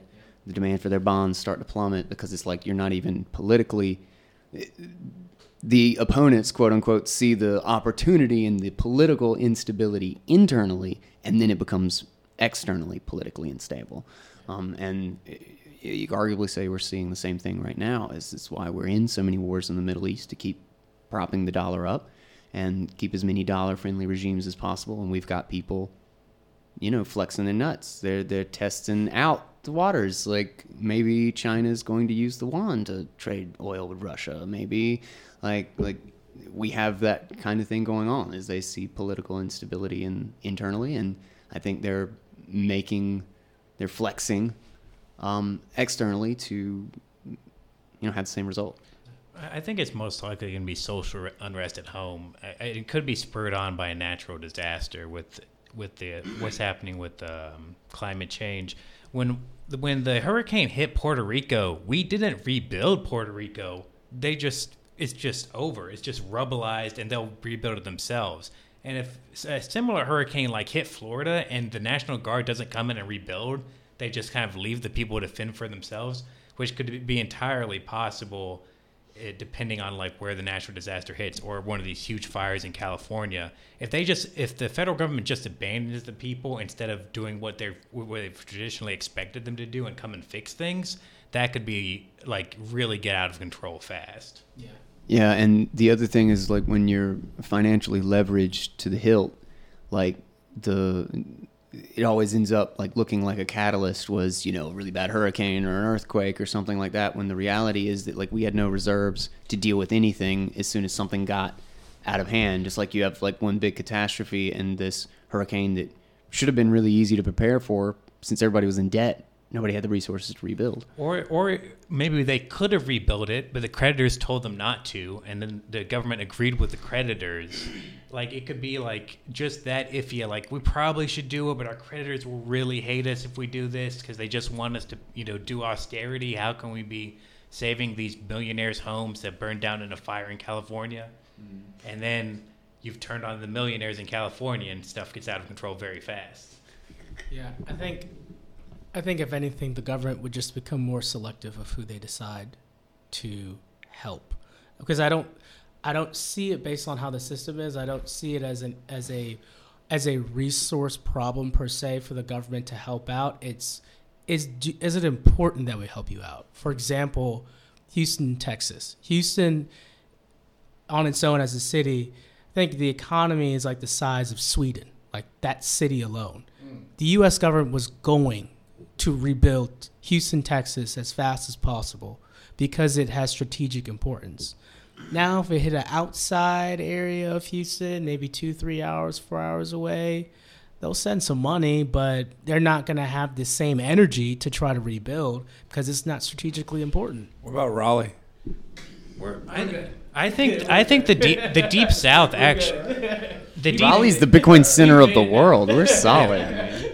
The deep south is a real problem honestly. Like it's not a that great economic region outside of a couple of cities. I could see that being and it, like people didn't have electricity in puerto rico for months maybe extending into a year. Like our government is willing to make that decision not to bring you know basic electricity and running water back to your house in a timely manner because it's too expensive. They've got other priorities. In puerto rico they did. In new orleans uh, you know a decade ago they did and so who knows, you know? Uh, one, one question that popped up in my mind uh, in this is the race to the bottom for uh, currencies dev- or countries devaluing their currency. Is this Schelling Point stuff? I know this is getting back to a little bit before. Is this Schelling Point stuff related to why the U.S. cannot devalue their currency as much as the other countries can? Is that the same conversation? Do you or mean no? can or that it just doesn't happen? Like, like that? It just doesn't happen. Yes, because Yeah. they have they have a. I mean, think about it. You have, uh, uh, you know, if you print a hundred dollars and you know there's a thousand dollars worth of economy essentially that's using it, well, then you only have like a ten percent inflation. You know, just using back of the napkin Yeah. math here. Um, but if you print a hundred dollars and you've got a hundred dollar economy, you've doubled your inflation. Like there, the the breadth of demand for the dollar is so massive Yes. that they can just print trillions of Yes. dollars and it'll be soaked up by China. And if it's not China, it's you know Russia, it's it's Spain, it's you know like this. The, the demand is everywhere. It's not just the U.S. economy. Venezuela, hardly anybody's using holding Venezuelan uh, bolivars except Venezuela. So all of their inflation goes right into their economy mm. versus their neighbors and the Middle East and China and like all that mm. stuff. So So, like this new like sixty billion dollars per month or whatever. My immediate reaction to that is like, oh my god, there's going to be massive inflation, and obviously Bitcoin price is going to go up, just like everything else is going to go up. How house prices is going to go up. Do you guys think the same way? Well, that sixty billion dollars is spread out over. You said two thirds of Treasury bonds are. So they're buying it. They're buying treasury bonds, but Yeah. the, the reserves themselves they don't come out of the system unless there's a demand for you know the reserves that we have in our our wallets. So if that suddenly picks up, then the Fed has a problem. But because a lot of currency or the dollars that we know of today is digital and just demand deposits that, that we call them, um, they never leave the system. So the Fed has control. The Fed has control and the ability to make sure that there's no inflation in the economy. So that I mean that's pretty much the difference. What's But, what? but that's like depending on how you define inflation, right? Like, So inflation, as far as you know, being able to buy you know food and water and things like that, the basic necessities. but uh, house prices, healthcare, education. That is a form of inflation, and that's hmm. exactly where the reserves are technically going. Is they're inflating asset prices. So we have an asset price inflation problem. We don't have a real world inflation problem. yeah. I don't like distinguishing between those two. I feel like it Well- confuses the people to. So the reason, Yeah. but the reason why is like if it's a difference is asset price inflation problem. You have crises, but people can still afford to eat. People can still, you know, function their day to day. Think of anything that has been impacted right now outside of you being able to you know buy a house. What has has been impacted um, on you since the Fed has increased the reserves in the system. It's nothing. The difference is, is if that inflation was in the real world economy, well, now price of bread is 10 percent more every day. The price of milk Right. is ten percent more every day. The price of this that you need to survive is doubling. But it, it increases the wealth gap for sure. It, Yeah. it definitely does. No, does. it definitely does. causes social issues and Yeah. social instability. That's what it will do. It's it's a, it's a way of trying to separate, like creating barriers between the markets, so you can keep the inflation isolated to certain types of markets. Yes. Um, because you don't want the political instability of making it leak into food and you know gas and like all of these things. It's very important that it stays inflating in prices of assets that rich people are holding because then it just makes the rich people richer and they're happy and nobody else who's buying food and all that stuff realizes and they're just mad that their rent went up and price of education Man. went up and the price of healthcare went So up So it's like it's the wealth gap that they're just expanding in order to in order to keep it low keep in it order to keep it low key. That's crazy. That was if you if you uh, go back to around 2009 when Ben Bernanke was sitting in front of the, the I think it was the House Finance Committee, but um, he was giving his testimony. He said the purpose of the Fed buying uh, bonds, you doing QE, was to stimulate the economy via the wealth effect. He said, if you make the citizens feel wealthier, they are more likely to spend money, they're more likely to, to get credit, and that should help stimulate consumption, investment, and also the, all of those different things. So the Fed was purposely doing that in order to send a signal out to say, okay, everything's fine, go back to normal, spend, spend, spend, spend, spend. so it just comes back to the trickle down Yes. uh, debate again. Yeah. like Yeah. the way I all it like to me it literally just seems like a giant fraud in which they're just trying to figure out the most politically non-volatile way to commit it. Like they like they're brilliantly trying to place the fraud in the places that are the most politically sound places to put it. Like that's what it is. That's exactly what it is. Well, it, it goes all the way back to Alexander Hamilton, and they made a decision that turned out to be brilliant, but is not good for the everyman. In that they said, if we want our new country to succeed, if we tie the America's success directly to the success of its rich people, then we'll succeed. Because rich people have an interest in making America succeed, and that's basically what's carried along the whole way. Is that that you know uh, rich people do well because America does well. And as long as they keep you know keep it afloat and they'll keep each other afloat. But the best way to tell that the asset inflation of housing in some place like raleigh is imagine how much it costs to buy a house versus your ability after you bought it to immediately start renting it out at a profit or where it even pays for itself people aren't willing to pay the rent that would cover the house that you're willing to buy so you can't even buy the house as an investment. It's just the only way it works is just that the house, it, the actual value of the house goes up over time. It mm. can't make money on its own without that happening. So you also just have to push the bubble up forever. You can never get to a point where you just make money off rent. You have to just keep inflating, keep inflating. Well, as of now, they can do it because um, Raleigh, if you compare it to vast majority of other metropolitans in this country, is one of the wealth on the wealthier side. You have a lot of educated, high income jobs here from tech, biotech, finance, you name it.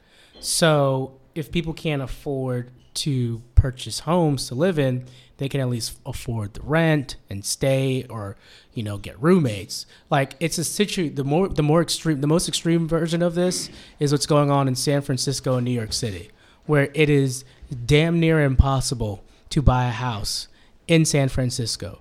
Like for somebody who makes a hundred, a hundred fifty thousand dollars a year in San Francisco, they qualify for government assistance.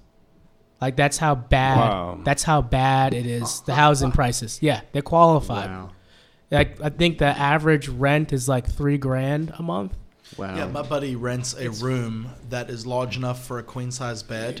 He's got a sink that hangs over his bed. He's got no space and a door that opens outwards that to make it open the other way. He pays twenty eight hundred a month. Oh in San Francisco. Dude, I think And the no bathroom. He has to go down the hall and share it with the people on the floor. Dude, it's Wow. insane. And he's lucky. That's what he says. He's the luckiest person he knows. good The place lord. is insane. the the opposite of uh, like the opposite side of the coin you were kind of talking about how is that, like they can't charge the rent because of the increasing price of the houses or whatever um, is that they can but it's only because the interest rate keeps falling so Okay. if the value of the house like you know goes doubles but then your interest rate goes you know gets cut in half well then they can't afford the rent it's just again you've you, you've managed to just hide it in the fact that you're charging an interest rate that has nothing to do with the actual resources available I would just like to point out that classical economics, when it developed in the 1600s or whatever, was all around the fact that landowners were extracting too much rent from actually productive people. So that essentially the exact same thing happens in San Francisco. The people that own the land and the property in San Francisco are extracting way too much rent from the productive technology workers, and yet they do nothing. Yeah, I think I think real estate is obviously always the the loophole and probably the biggest vulnerability with this type of system. Because I mean, the way we've been talking about it, it's like we're talking about different spectrums of, you know, I guess painting poverty. Because the way they're doing it is very strategic where they're saying, okay, we're having asset inflation, right? But we're performing asset inflation with real estate and other assets, but not like things that a poor person would start to notice, like bread. But in, in essentially, with by widening that widening that wealth gap, we're technically poor. We're still poor. It's just a different spectrum and it's diff- a different paintbrush that's being applied. Yeah, and that's the and that's the genius of it is that, you know, you can you can revolt with the fact that you can't afford a house or that things are unaffordable, mm-hmm. but you can still eat. You can still like those those prices of your basic necessities, mm-hmm. you know, they haven't really increased at the same rate as, you know, you know, housing prices have.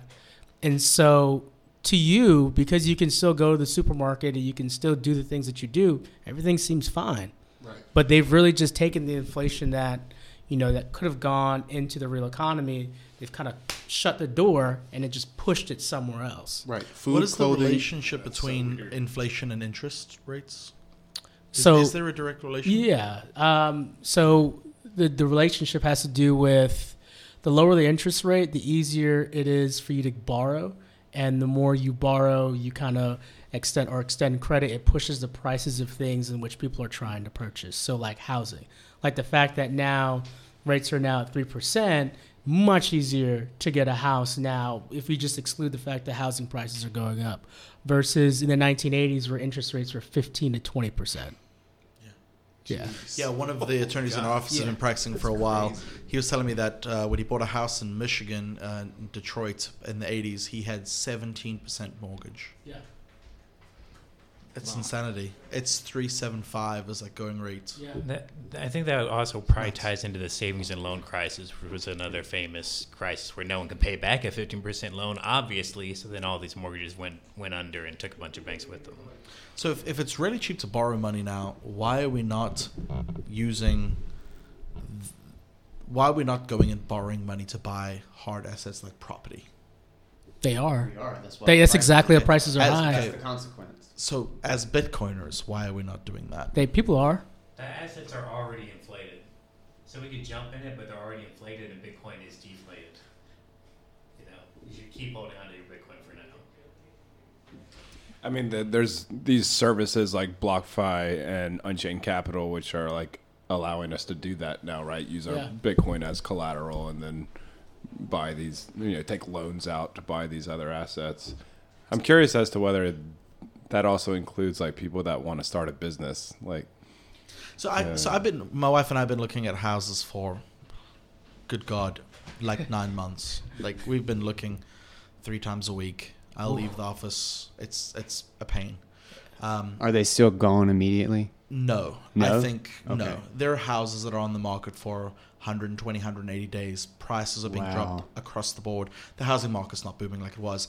And and I, I didn't tell this to Steve earlier. We were talking about commercial real estate earlier uh, before we started recording. Commercial real estate's seen that across the board. Commercial real estate's not moving. in this area. Yeah. Wow. So Yeah, em- don't be wrong. I mean, there are people that are selling. I'm not saying that's nothing's selling, but it's just not moving like previously.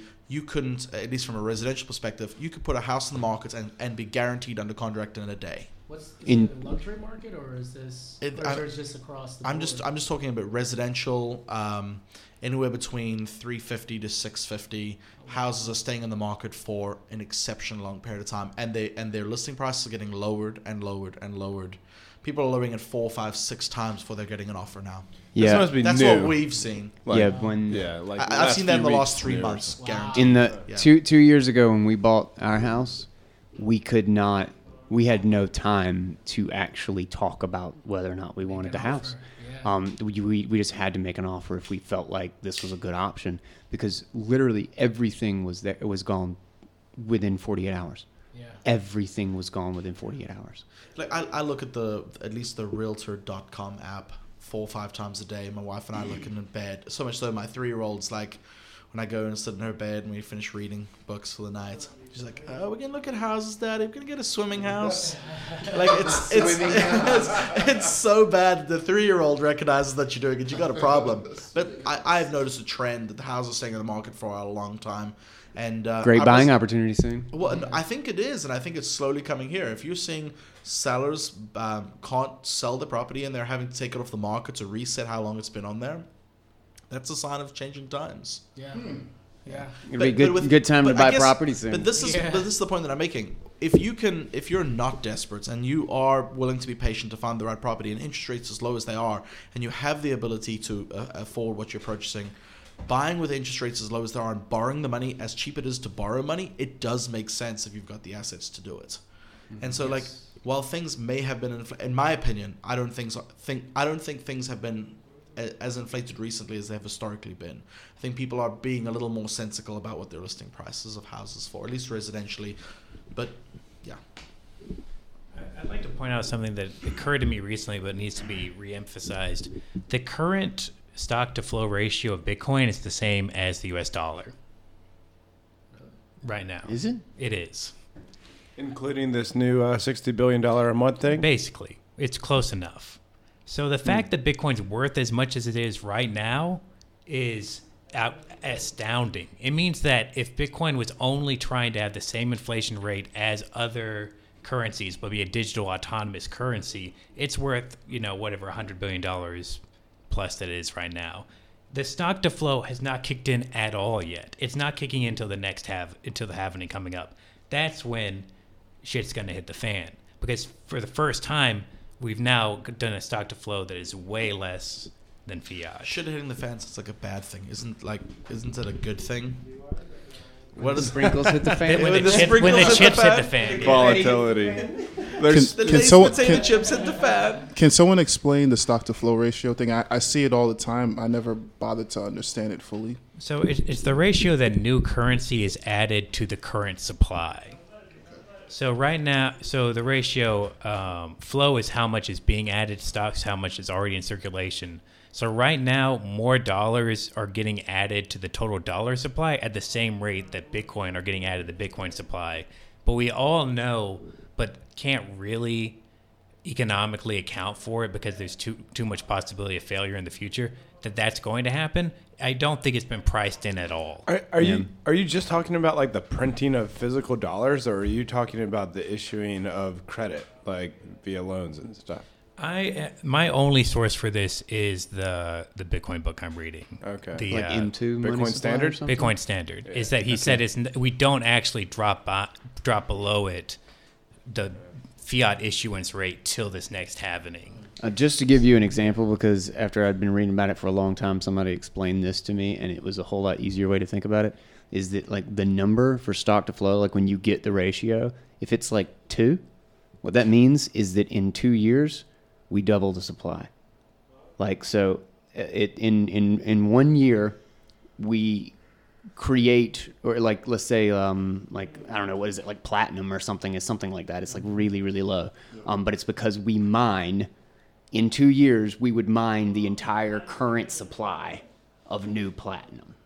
Okay, so that won't be Bitcoin.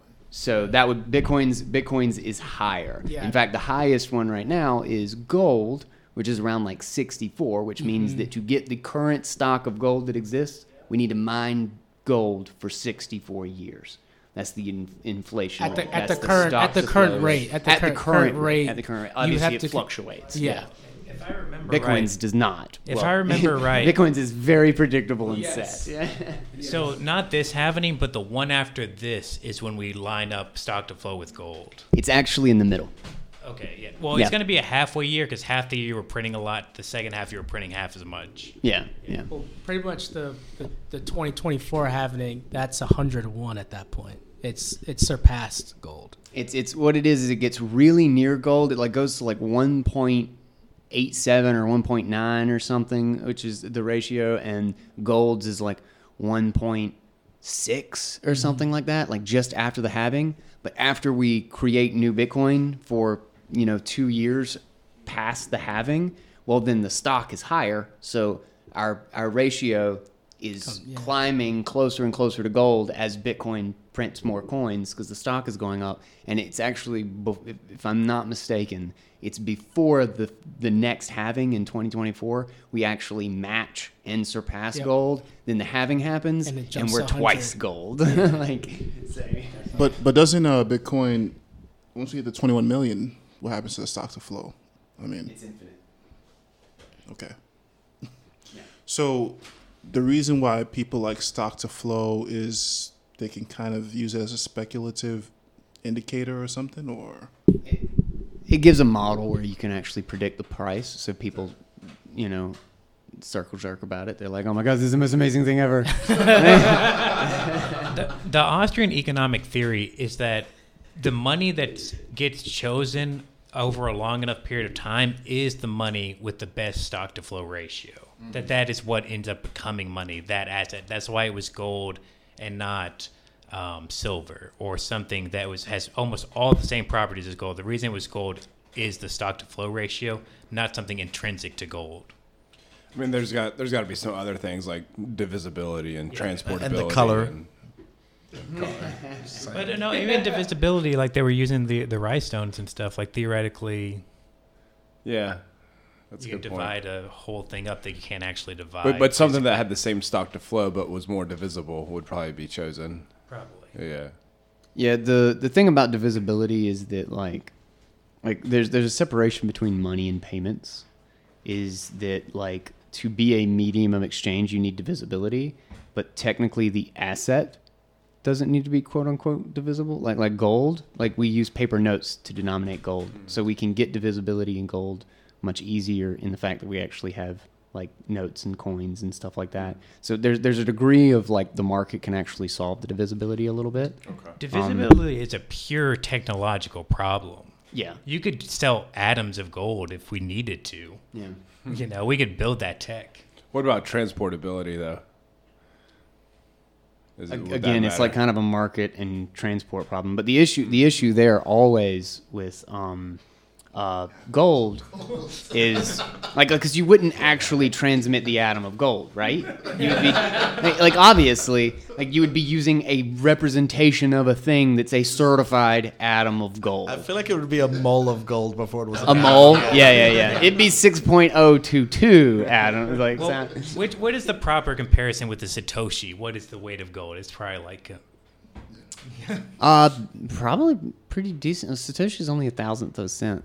I think that's so interesting because it with gold it, it would have to be recognizable. We talked about this like the verif- verifiability problem. Mm-hmm.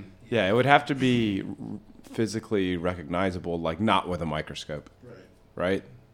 Or because if you have microscopes, gotta- then the smallest atom, then the smallest amount is.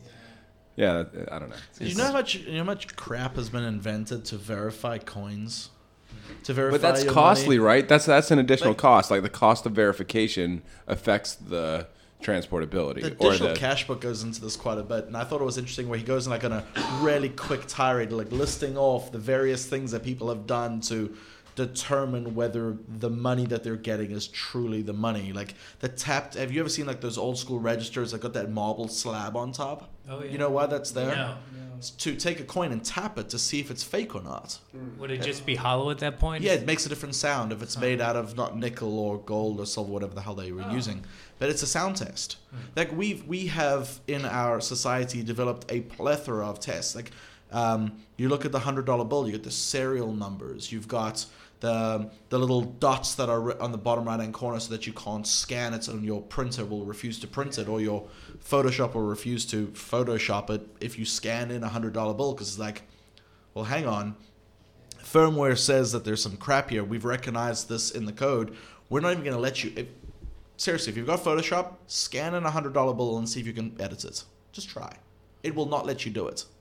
Get a SWAT team at your house. Well, no, it'll just say you're trying to edit the currency, dumbass. Don't do it. It's a SWAT team at Adobe that Yeah, makes it so that- you yeah. can't do it. It's it. the guns against the engineers' heads that force them to code that. Did like I- this stuff exists in printers as well. It, it exists in i- almost every modern printer with any firmware to stop people from making copies of. I mean, this verifying money is an actual business industry. Yeah, I've heard there's like watermarks on all printed paper pretty much so you can try to trace back if it was used as currency fraud. But maybe that's just a rumor. It's it's a big it's a oh. it's a big issue for because if we go back to what we said, where the Fed is increasing these reserves to keep in the system, but now you have somebody counterfeiting and creating more reserves outside the system that are unaccounted for in the system. Then if they're trying to control the inflation to be just asset price inflation, but now it's in real world inflation, then you have a problem. This is still like this. All, all this makes me think about is the super dollar that Last JC. Yeah, yeah last so week we talked about this i don't know if you like The, what the JC. It was JC brought it up, right? i don't remember I don't know. about it. Somebody brought up s- uh, something about the super dollar, um, and how like it's a counterfeit dollar that's just, or it's a hundred dollar bill, um, that is just absolutely perfect, and it has it uses the exact same like like they can actually test. There's actually like a way they thread the fibers that they can actually tell it came from like an actual U.S. mint and that it's actually like the fibers are perfect and everything and they found out that what they were doing is um, uh, that they apparently had access to like the ink or something um, but that they were like acid washing five dollar bills and turning them into one hundred dollar bills um, and like but it's just the most Wait, what'd you say? fascinating It- idea. it- Like, this is a it again. it's a good use of stock to flow. Counterfeiting a paper currency is a valid and good use of like, oh, you're just a sheet of paper. I can make a sheet of paper that is identical. That is wow. some people over here are not surprised to hear that does that mean that they know Well- about this already I'm surprised. I- is it bad that I immediately started? Th- I immediately started thinking, how hard would it be to forge a T note if they're pretty much the same as a dollar? Like, does it look pretty much like a certificate of accomplishment you would print off when you do to an online course? Like, yeah, are they easier easier to forge and send to you know other countries? Most most Are- I mean most of them are just electronic now. So i was about to say Yeah. yeah, they're no long like you t- technically could get like a certificate that says you're required to get these payments and you can clip off the coupons and receive them but vast majority of you know securities in general like you don't get stock certificates anymore either You actually clip off coupons? yeah that's where it came from I, I, I had no idea where that phrase. It always confused me because I knew you clip coupons for groceries, but you clip coupons on a treasury note. How does that work? So it's like you got a sheet, you bought the bond, you got a sheet of paper, and it had like these little indents that you would cut off, and you would send it in, and you go to like the post office or whatever, and you would present it and say, "I am entitled to three dollars or whatever it is per quarter or whatever," and the post office mm. or whatever would give you three dollars. Mm. But, Yeah. but now it's just digital, just stored on Yeah, that it's- same Dell laptop at the New York That- that Fed. same one. That same laptop. Yeah. Okay. How old is that laptop? But they got a warranty. It's, uh, from they got the They bet get the They extended got the one. Best Dude, Buy you're Geek getting a Squad. Dell. It's got, it, it's got so many It's a warranties. Circuit City guarantee. It's it's got so many warnings like you must restart, you must install these security updates, you can't keep running Windows 98. Do you want to allow? Yes. Yeah, it's one of the interesting things about the, the dollar bill, talking about the um, washing off the $5 bill, the $1 bill to print a $100 bill. Um, if you guys are into audiobooks, there's a really good Jack Reacher audiobook where that's the premise of the entire story is going, there's this group of guys, and you go through the, the kind of the science of it. It's pretty well done. Um, describing the process, but the one dollar bill, the five dollar bill, 20, 50, 100, they're all the same size. They're all woven the same way and and it's it's kind of a design flaw, but it's interesting why they also have, they've got to create a currency that's ubiquitous, that's easy to identify, but also difficult to duplicate. And I think um, you guys really need to read that digital cash book. I'm glad you recommended it to me, guy, because everything good, about that it? from start to finish was like, holy smokes, how did I not know this about Bitcoin? Um, it's a really easy read. You get it knocked out in a couple hours. There's a there's still a ton of little details that I'm getting that I'm like, oh my god, I didn't know that, and I thought I'd read everything about the cypherpunks and stuff, but this guy did his research. Yeah, it's incredible. it- It's called digital cash. yeah, it's uh, Brunton. yeah, Finn Finn Brunton. I was gonna say Flint. So is this why the government is pushing for more digital cash based transactions? Uh, yes. Easier to manage. I It's easier to manage. That's that's the um, so it's it's a couple of things. It's easier to manage, but in the event that the government decided to experiment with negative interest rates, you can't pull your currency out of the system to cause the inflation and to It's affect so the supply. It's worrisome to think about that. Like if they get cash out of the system and then go with negative interest rates, it's like imprisonment. Yeah, that's that's that's that's the reason that like that's why it's so promising to them is because the more they can keep trapped in the digital, the more they can surveil, the more they can like tax automatically. Like they, they own the reins. It's it's use it within the network that we own, and then now interest rate negative interest rates are actually pretty easy, guys. Like we just have to make sure that we don't cause a revolution. I re- uh, what I find really interesting as well is that this is not just the government pushing for moving towards merchant services through Visa, Mastercard, Discovery. It's also businesses that are underpaying employees that are concerned about them stealing cash. You know, you're going to pay someone, you know, shit. You're going to not want them to hold cash.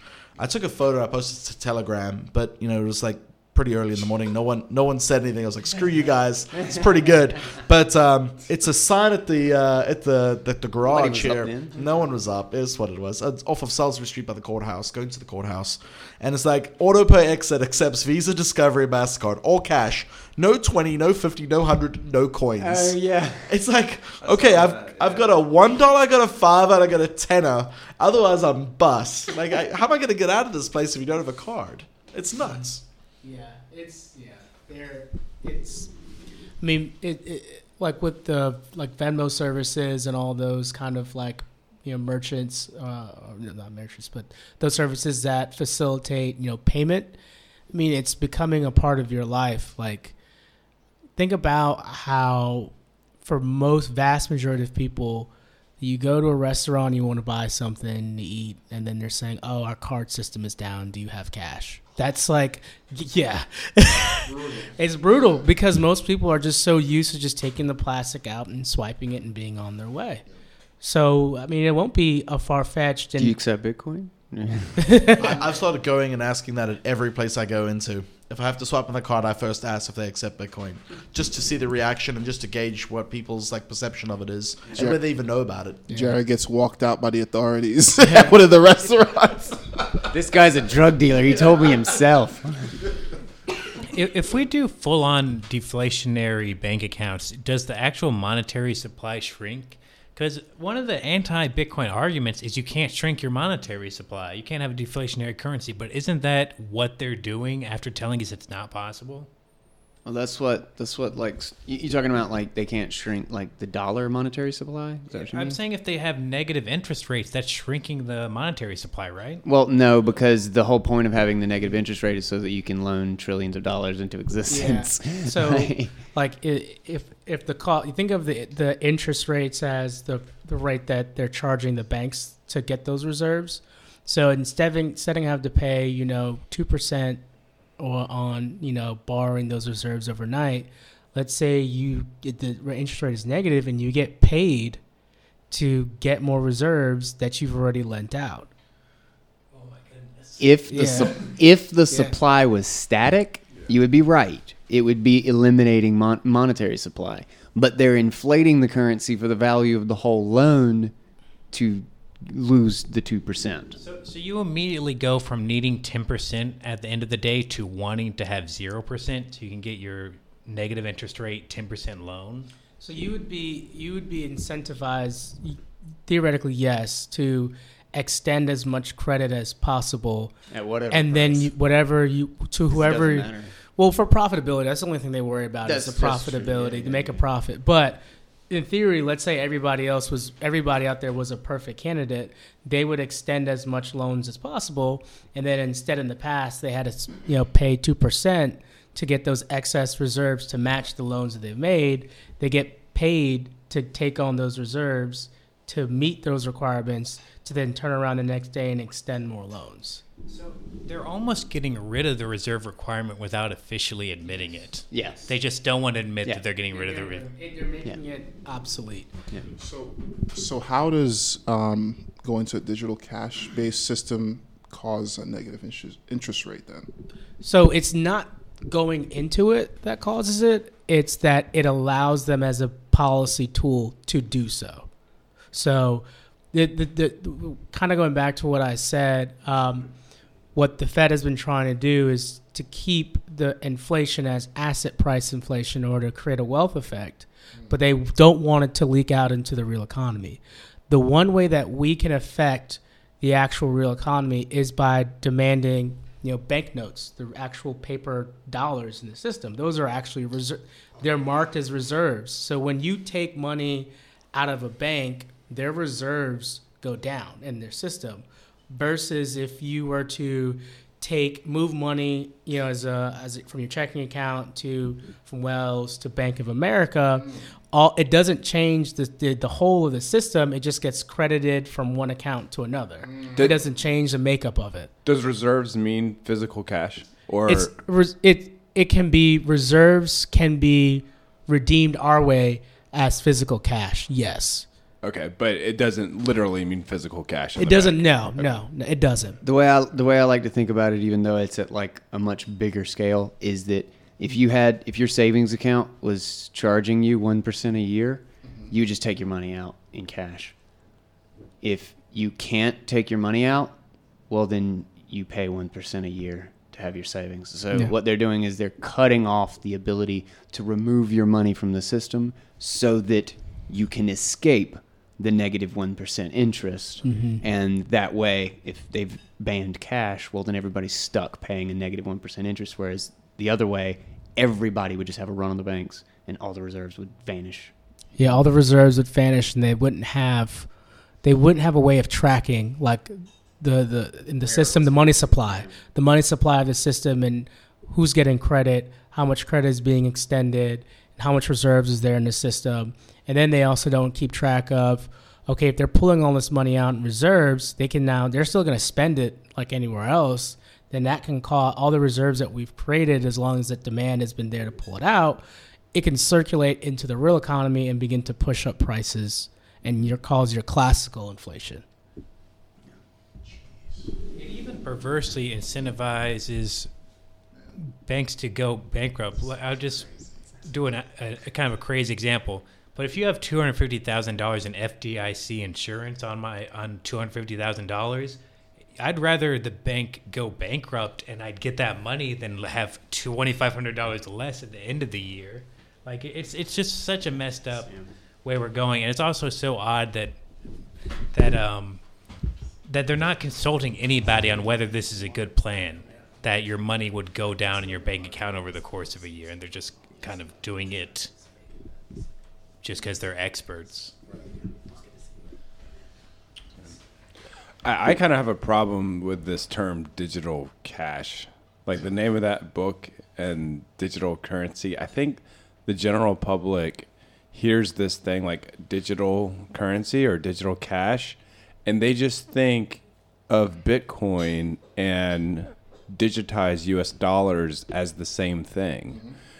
Where it's in my mind it's so different because digital US dollars are not scarce. Digital US dollars can be inflated and can be like, you know, doubled and like and that's what the public thinks when they hear digital. They think something that can be copied and pasted. So they're just going to lump together Bitcoin into this same thing as digital money and they're just going to be scared of it.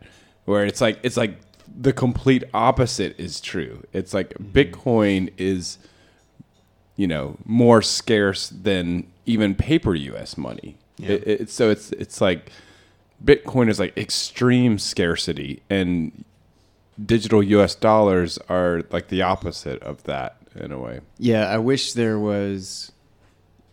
Like I think, I think you're right that naming things is like really important, um, and uh, uh, even as, even as the the name, like I I kind of agree with you. I don't really like the idea of just like digital cash because it doesn't delineate something that is incredibly different from what we're coming from. It seems like such a generic term for something that's so revolutionary. Like like it's so different in aspect from the typical quote unquote digital cash. I mean, digital is that is it called that because it has something to do with binary originally? Does anyone know the, even the origins of the term digital? Uh, yeah, I think so. I think digit like digit one zero digit. So we can't get away from that because it is still going to be a binary. Oh well, no, I know. I'm just mean g- generic in the term that we're just referring to is like, oh well, one is cash and the other one is digital cash. When Oh, okay, yeah, really yeah. everything, everything that we use now is digital. So like that's not the delineation between what the Bitcoin is and what the U.S. dollar is, and it just seems seems like a very unenlightened term. You know, it just doesn't convey much and kind of makes people dismiss it outright as just something that's ah, that's the same thing we've always had. Just uninteresting. But di- could say. digital gold, do you think that works? I mean, it kind of hits nails it on the head, right? I think it's better. I mean, Yeah. it- you are literally mining for this thing that's valuable. Yeah. Internet gold. Maybe. Okay, just internet gold. That's too much like Reddit, though. yeah, that's true. That's true. Reddit gold. Yeah. yeah, I like I like digital gold. Digital gold. That works good. Yeah, that really works good for Bitcoin. Un- unobtainium. it just doesn't have. You know, I like digital gold too. It just doesn't have that same. Um, so in the digital space, I think initially when people think digital, it's so young still. The the whole dig- just the generic term digital that people don't really take it that seriously. Right. Like, like banks even don't take it that seriously. People, I'm pretty sure banks still have paper records, if they could. Um, so when people do talk about Bitcoin as a form of digital cash, they're definitely going to uh, assume and lump it in with digital money, which you know can get hacked or people Exactly. create new Right. versions of it. It's just going to be a natural first reaction to it, no matter what. Um, there's a there's a huge educational gap that needs to be, you know, filled Yeah. you know, in order for us to overcome that, because I mean that's just what it is right now. I mean, Yeah. people don't trust digital, so Right. still to this day. That that's why I like annoyingly kept up kept bringing up the the Dell laptop. It is because like yeah, you're right. Like it really matters the hardware and the backup mechanism that the Fed is using to actually store these things. This really matters. Like what actual computer are you using? And like and the difference between whatever their backup system is, and I don't even care if they have like 10 backups and they print out paper things at night and like whatever, the, that's nowhere near the security of the Bitcoin ledger. Mm-hmm. Like the Bitcoin ledger is like instant backup over like probably hundreds of thousands of hard drives, mm-hmm. you know, mm-hmm. every 10 minutes. It- There's like, yeah, so that that relates to the what people think in their mind with like digital you know oh it's like you know flimsy whatever you can lose it like but know- bitcoin is like it, bitcoin is more secure than any kind of physical backup you could make. You know, I wonder if that's like a, you know, maybe maybe like you say, Gene, it's like it's like a learning curve part, mm-hmm. like part of the learning curve. But like, I wonder if it's like a combination Like- that and sort of the staying power of like our perception of this. And it's you think about it, it's not really been that long that we've even had anything serious in the digital space. Like anything like robust or real or concrete in the digital space. I mean you think about it digital for two decades has really just meant a toy of some sort. Mm-hmm. Like and like we don't we didn't ca- everything that the digital was was just a representation of the real thing Right. whereas we've now we've actually built something digitally hard like digitally That's perfect. like What's that? and th- that's why the baby boomers will never really take it seriously. Yeah, They'll- because they don't understand that. that. we have invented a way, like that there is now a thing to be digitally impenetrable, whereas digital has always just meant a toy and it's like something that can be easily deleted or mm-hmm. easily copied. But why didn't that carry over to people's checkings accounts on their computers? You know, Because the strength was the bank. That's Yeah. that's what it is. It's because they're just calling a person. And they're not again the the screen is just a way so that they can see what's really there. they think If- there's if you- physical cash ba- eh, backing their checking account. that's somewhere. kind of the idea. It's literally like they have this idea. If you tell people that all money is almost all money is digital now, people literally stop and go, "Oh wow, yeah, it is." Like they don't think about that. They've always thought that they're just looking at a screen through a window into something else that's real somewhere. Like the bank says it's there, so like obviously it's backed by the bank. There's a big vault and there's a cage and there's money and there's gold and like but it's just not it's not been true for a long time. It's just that we haven't woken up to it. Yeah, I've, I've wondered, though it's, I don't know how you could feasibly do it without like freaking people out. If we could go to, we need to skip, I'm ready. we need to go to young people directly, and I, we need to get to them before they're in college. We need, if you get to people in high school and middle school, nobody really cares about them. They're just pushing them through, hoping some of them make it to college. no one's telling them anything interesting. They're just surviving.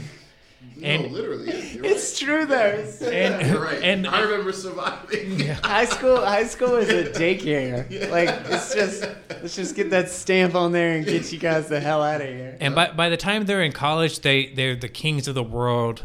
You know, everything run, revolves around them. They're you know they're beautiful. They're intoxicated all the time, and everyone still thinks they're awesome. And so you need to hit them in high school. That would be the time to like get them on board and like convert some people that are like prime prime ground that were like, oh, we actually get this because they have grip. They've never seen anything before Facebook as far as that type of all-encompassing entire world social media and they have never seen anything before google you know google has been in place and undisplaceable for their entire lifetime since the day they were born i think Yeah. That's nuts. It's hard. It's hard to think of a comparison uh, to Google in terms of someone who was just born. You know, so for 20 them years digital is not a bad word and it doesn't feel temporary it feels as permanent as anything else in their lives I see what you're saying. Right. Yeah, but it's interesting. You know, the top companies are basically digital based companies, even though whatever they settle on is in the physical world, like Google, we can use Google, they settle on influence or advertising, which is influencing people's minds to make decisions and purchasing. But tec- technically, they're, they're still digital. Now, I, I remember, Wade, you brought this up before. You know, our if we think digital is a toy, you know, our economy is basically a digital economy at this point.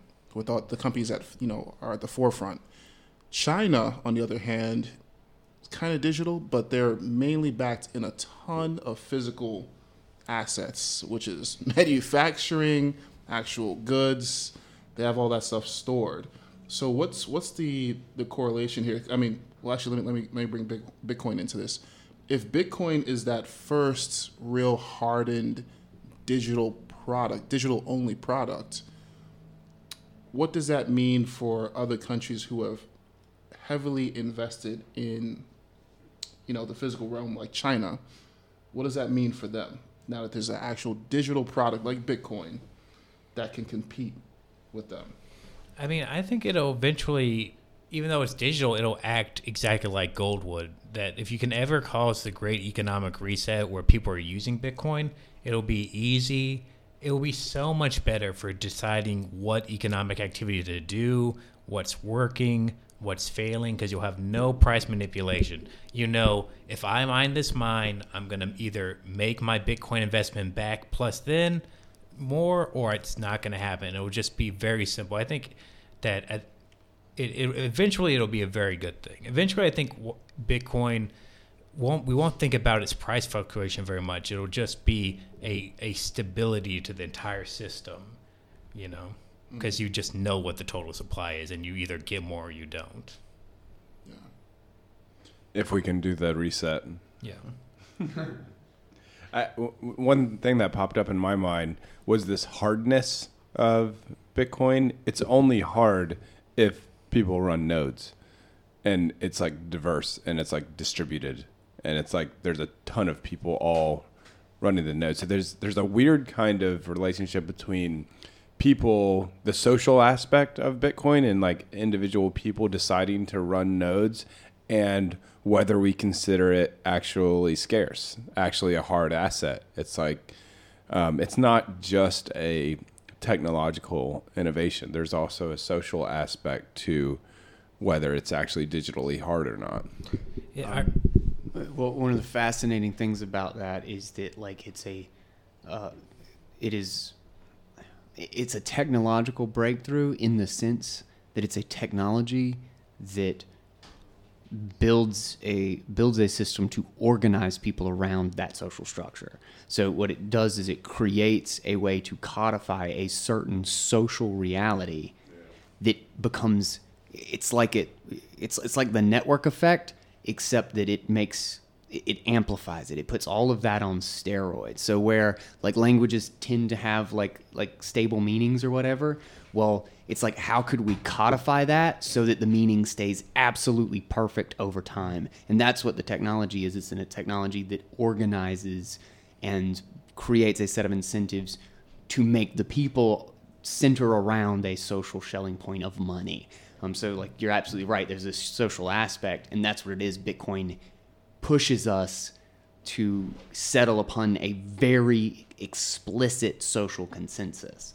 Um, but uh, but you're absolutely right. Like, without verification, it's nothing. It, it, it's interesting. The the Lightning Network, if everyone runs a Lightning Network node along with a full node, which we were talking earlier today online about, it's there's now a cell phone that HTC just released that has a full node in it. Yeah. But if that happens, you've almost got back to the original vision of um, one one person, one like miner device. Yep. You're Yeah, not I was yeah. thinking about that too. You're I- not actually yeah. mining anymore, but you're doing the you're not so you're not profiting from it. But any transaction, you're sending your own transactions through. Yeah. Has One anyone person, looked at one how node. they were able to do that? This is like a conversation for a whole nother podcast. Yeah, we should No, but- we sorry, I should didn't mean to segue into that. Like, I Hanging really my want to head do like that. a kicked puppy. I'm gonna have to head out soon. yeah, well, we're at the two-hour, ten-minute mark. But yeah, but people running their own nodes on their phone is that the future? Like that's crazy. It does get back to that original one person one node thing. Well, the, we can come up with the exact amount of storage space you would theoretically need in 2100 to host a full node, and it's not very much because it goes up at the same rate it's been going. Mm-hmm. So by Right. around like 2030, any cheap piece of storage device should be able to hold the entire I love this blockchain on it. Yeah. Because they chose not to scale, they chose to just let it become insignificant. No, what's funny though is that like that's actually one of the most amazing things to me about like the idea to keep the block size um, manageable. Right. Is that like like people always talk about like oh where what's well what it in two megabytes like better? It's like well what about three megabytes? Isn't that not too much? You know like this constant subjective argument where outside of the Schelling point of one megabyte and backwards compatibility, which technically for like two point three or whatever, but outside of the Schelling point of what the system is, there's a million there's there's an infinite number of other options. So there's nothing else to land on. But what we're worried about is a trend. Is the trend, even if it's micro steps, in the wrong direction towards making it more difficult to validate? Then eventually, no matter what we end up with, is something that hardly anybody can validate. And that's the important part. If we're right that validation and proof of digital scarcity is what gives this thing value, well, then what we have set in stone is a trend toward making it easier and easier with time. As technology gets better, validation becomes faster, and we can do it on every possible device everywhere, and it becomes the most secure money, more and more secure as time goes on rather than less. It was a time preference decision. We could we had the technology where we could go to a higher block size now, mm-hmm. or if we just set our time preference further into the future, every technology device will be able to host a Bitcoin full node Yeah. on it as a secondary feature because storage has gotten that cheap. So it turns out we, that we that well some people wanted to make this decision, but the collective that didn't quite know where they were doing has headed in a good direction. Yeah. I, I love that this phone, like running a node on your phone thing, it brings the block size debate into people's minds in a practical sense. Because before, when we had this debate, a lot of people were talking about this stuff, but they didn't actually run nodes. Mm-hmm. You know, that because they just. I even had a conversation with someone that was like, "Oh, I've got a satellite connection," and I'm just like, "So you can't run a node?" It's and it, you know, it's like, remember that? It's like, and he didn't even click in his mind. But when we, you know, the idea of running the node on your phone, everyone understands limited resources, limited bandwidth when it comes to their own phone. Mm-hmm. So it like it, it, you know, makes it tangible for people. Yeah, I mean, the, not to go into the small versus big debate with the block size, but I mean, the easiest example to use is like the phone. Like that phone probably has at least 250 gigs of storage. Because I think the block, the block size, the block chain is like 260 right now, right? Yeah. So probably around the 500 range, right? Just to be safe. Now, if we increase the block size by just two percent, Yeah. like you need a terabyte, Right. and that's just by two percent. Yeah. If people, no, well, time. I mean, times two. I mean, times, Yeah, two. just- times two. That's what I meant. Yeah, times two. Sorry. Yeah, then you need a terabyte of space. But if you um, and if you increase it even higher, like people are talking about, okay, right now it's two, me- it's two megabytes, but people are talking about two, like two terabytes. Yeah. Like you would need like d- like government sponsored data centers to run these. Things. I bet you they're doing it on SD cards. They could be like solid state. Uh, I, I think it's yeah. solid state Yeah. SD card plugging into it. Yeah. The, the, They're cheap as crap. SDH eh, SDXC cards that you can get now, or you can get a terabyte card. Right. Yeah. Well, And the, thing, is, the thing is like tiny. The thing is so freaking tiny. It's insane. Just put it on your phone, and then Yeah, just stick it right in your phone. I immediately thought of is this thing smart enough to like only sync when I connect to Wi-Fi or when I need near Wi-Fi, or is it just going to be syncing all the time? Like immediately, like this totally seems doable. Where's I, I don't JC? doubt that there's probably like a simple JC's setting. probably yeah. hacked their servers. J- JC's listening to this, like yelling at his uh, phone right now. Like, Also, JC listens in from JC's his got we need to JC's make got two of these HTC blockchain phones already. we need to make having a full blockchain downloaded on your device part of whatever 6G ends up being. So Yeah, 5G, we- we, we also know what need it a- is. 6G is 5G plus a blockchain full node on your device. But we also need to make running a node like a prerequisite to being part of this meetup. well, So- I- yeah, it's it's cool. Like the Noded podcast, I think it's cool. It's like this is the podcast for Node runners. Yeah, Yeah, that's yeah. cool. I, I think going back to what you were saying, Wade, um, the syncing is not an issue because even with 3G, I think 3G you get like maybe uh, 30 megabyte, 30 megabits. Actually, it's What- what 300, 300 meg. Let's say a home average home connection is 300 megabits, right, per second, with like Optimum or whatever cable internet service you have. That's that translates to roughly around. You could just say three megabytes, right? with a two megabyte block size that's being done, let's say roughly every two minutes, you're getting a new, uh, ten minutes, you're getting a new block. You're already covered with the with the cell phone under your Wi-Fi. Well, yeah, I just don't have unlimited data everywhere. Like it slows down after a point. Mm-hmm. So what what does it go up to? Like five gigs per month? Basically, you should, you should still be covered. You think that would sink my phone for an entire month, probably? An entire month. They do. What- I can't remember. We're not ga- we're not so. To, I mean, the best way to look at it, we're not doing five. Yeah, f- the blockchain is not growing by five gigs a month. Okay. right? The blockchain is probably growing by like probably half How a many gig per 10 month. minute increments are there in a month? Because that's that's Yes, it's, that's it's, so it, it should be doable with the current technology that we have right now that's accessible to everybody. It should be definitely doable that we can have phones literally syncing the blockchain every 10 minutes and not have a problem with it. That's nice. Yeah. Uh, part of it is processing power of the, well, at least for the initial block download, people don't realize that that actually has a lot to do with the, the processing power and the RAM on the processor. So the initial download for the for the with those like this HTC phone, I haven't looked at it, but I know for sure it's probably going to take a good two weeks. Just But minimum. why couldn't you just put the, it on a on a SD card? Well, that's an advanced user type of thing. We're talking about just every, the everyday, like a grandma gets a phone, and she's like, "Okay, I'm, I'm using Bitcoin now." it's gonna come preloaded. Right. It's Yeah, just- it's probably going Well, to they kind can- they can preload it, but the- I mean, right, yeah. I wouldn't like that. That that. I wouldn't like that either, thing. but it's, yeah, it's gonna. I mean, the. Casa comes Yeah, yeah. preloaded. I mean, that's just That's true. happening. So- Once you get past that initial blockchain download, you're good Yeah. with the current technology. Yeah. And you also got to remember though that if like you can still go back and get the software if you're I mean you're trusting the device and the software anyway, but you can also just re-verify the blockchain that has been downloaded. And if the accounting and hashes are all accurate, you know like Microsoft hasn't been mining Bitcoin to recreate all these hashes with a fake ledger in secret and you know wasting billions of dollars like obviously.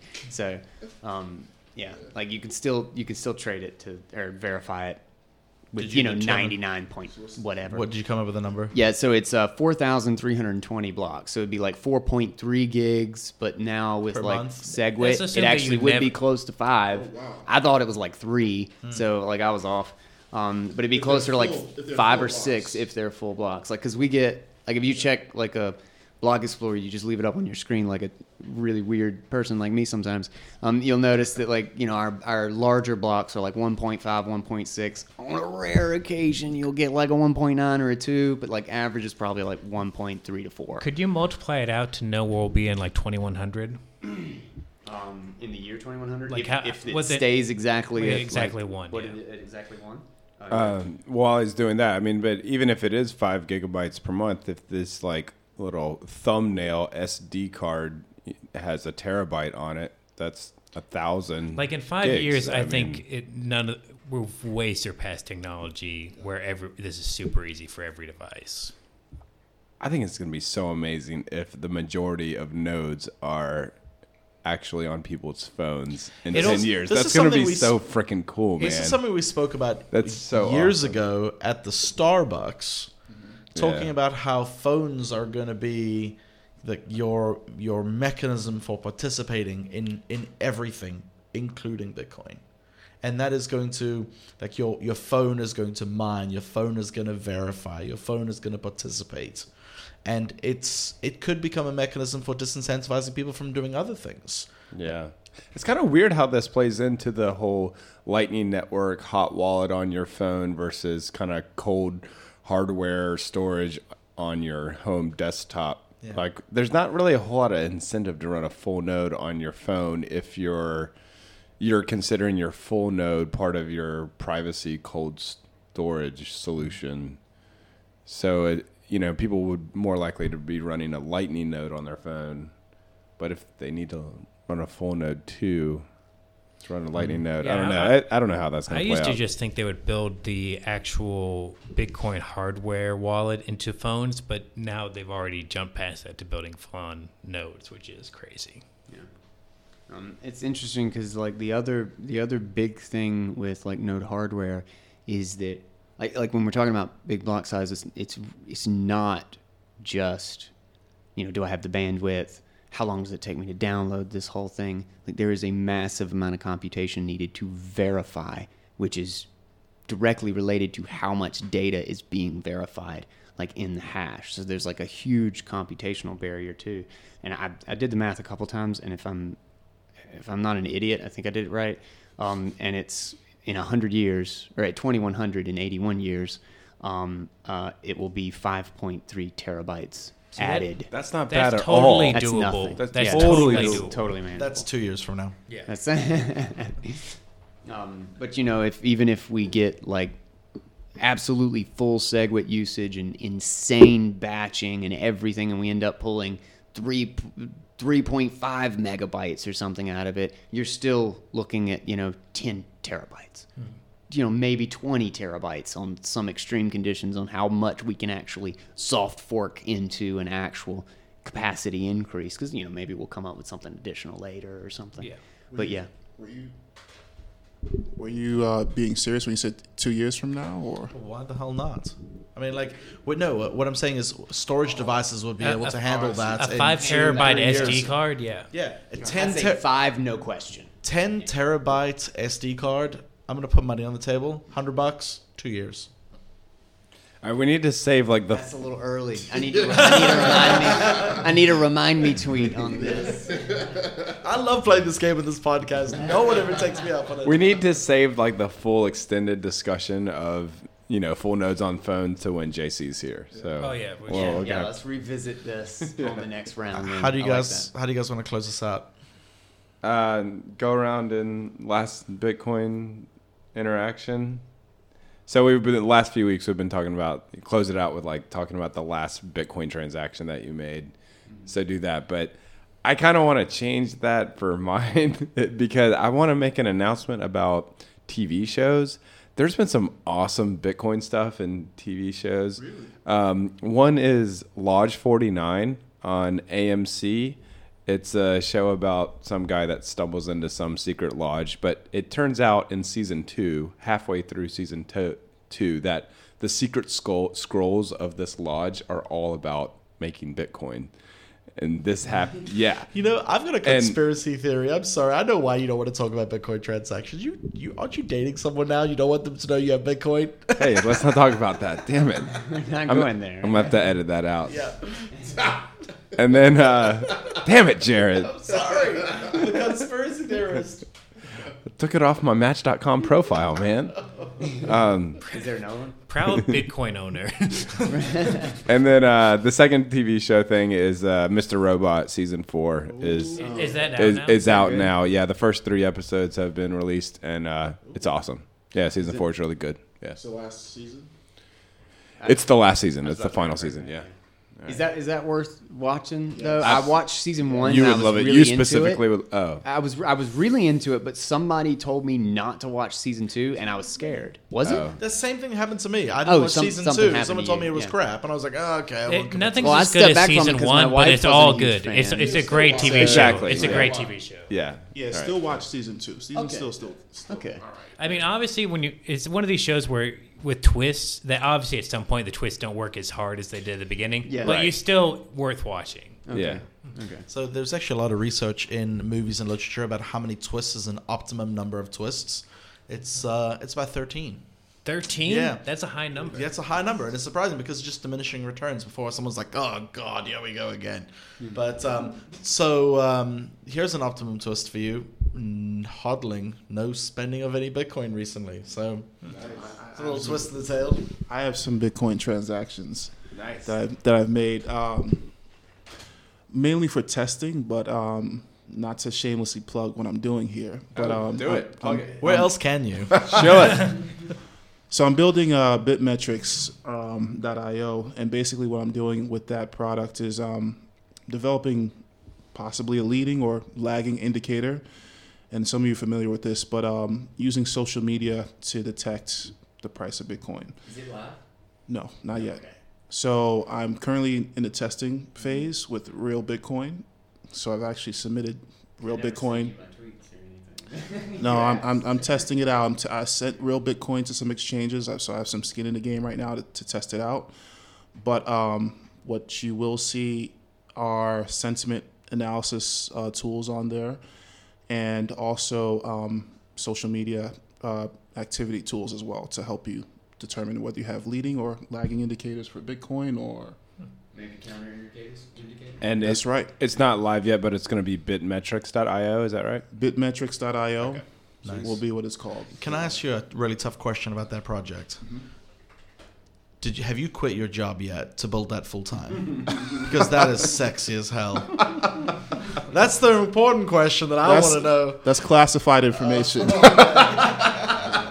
Good response.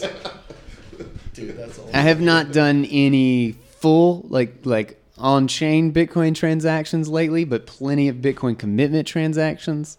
Uh, last one was uh, withdrawal from uh, Tippin and uh, Tippin.me, and then one from uh, or two LNTX bot from my bottle Tippin jar.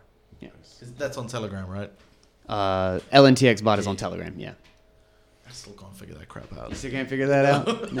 it took me a little haven't bit. It done was it like yet it was either. a little frustrating. I've got some stats waiting for me. No, it's fun. I do the stats for ad stuff all the time. Um, I haven't actually spent any Bitcoin, but I've been trying to install stuff related to smelting, so the project keeps moving forward. Stay in the chat. Yeah, yeah. Always bring that up. Uh, I bought some more Doge at 30 cents. Oh, Doge to the moon! Recording. There's a shitcoiner in here. I'm strangely okay with that. I don't know why I'm okay with You know, that. for some, it's the only coin I'm fine with, but for s- I'm still angry. It's the only other ossified coin. There's no developers working on it, so it's the only one that's not going to change. I mean, Doge is the like hardcore old school Bitcoiners' favorite shitcoin. yeah. yeah, It's awesome. Yeah, it's the best. All right. Anybody else? All right. Uh, thanks for listening. We'll see you guys next week. Later.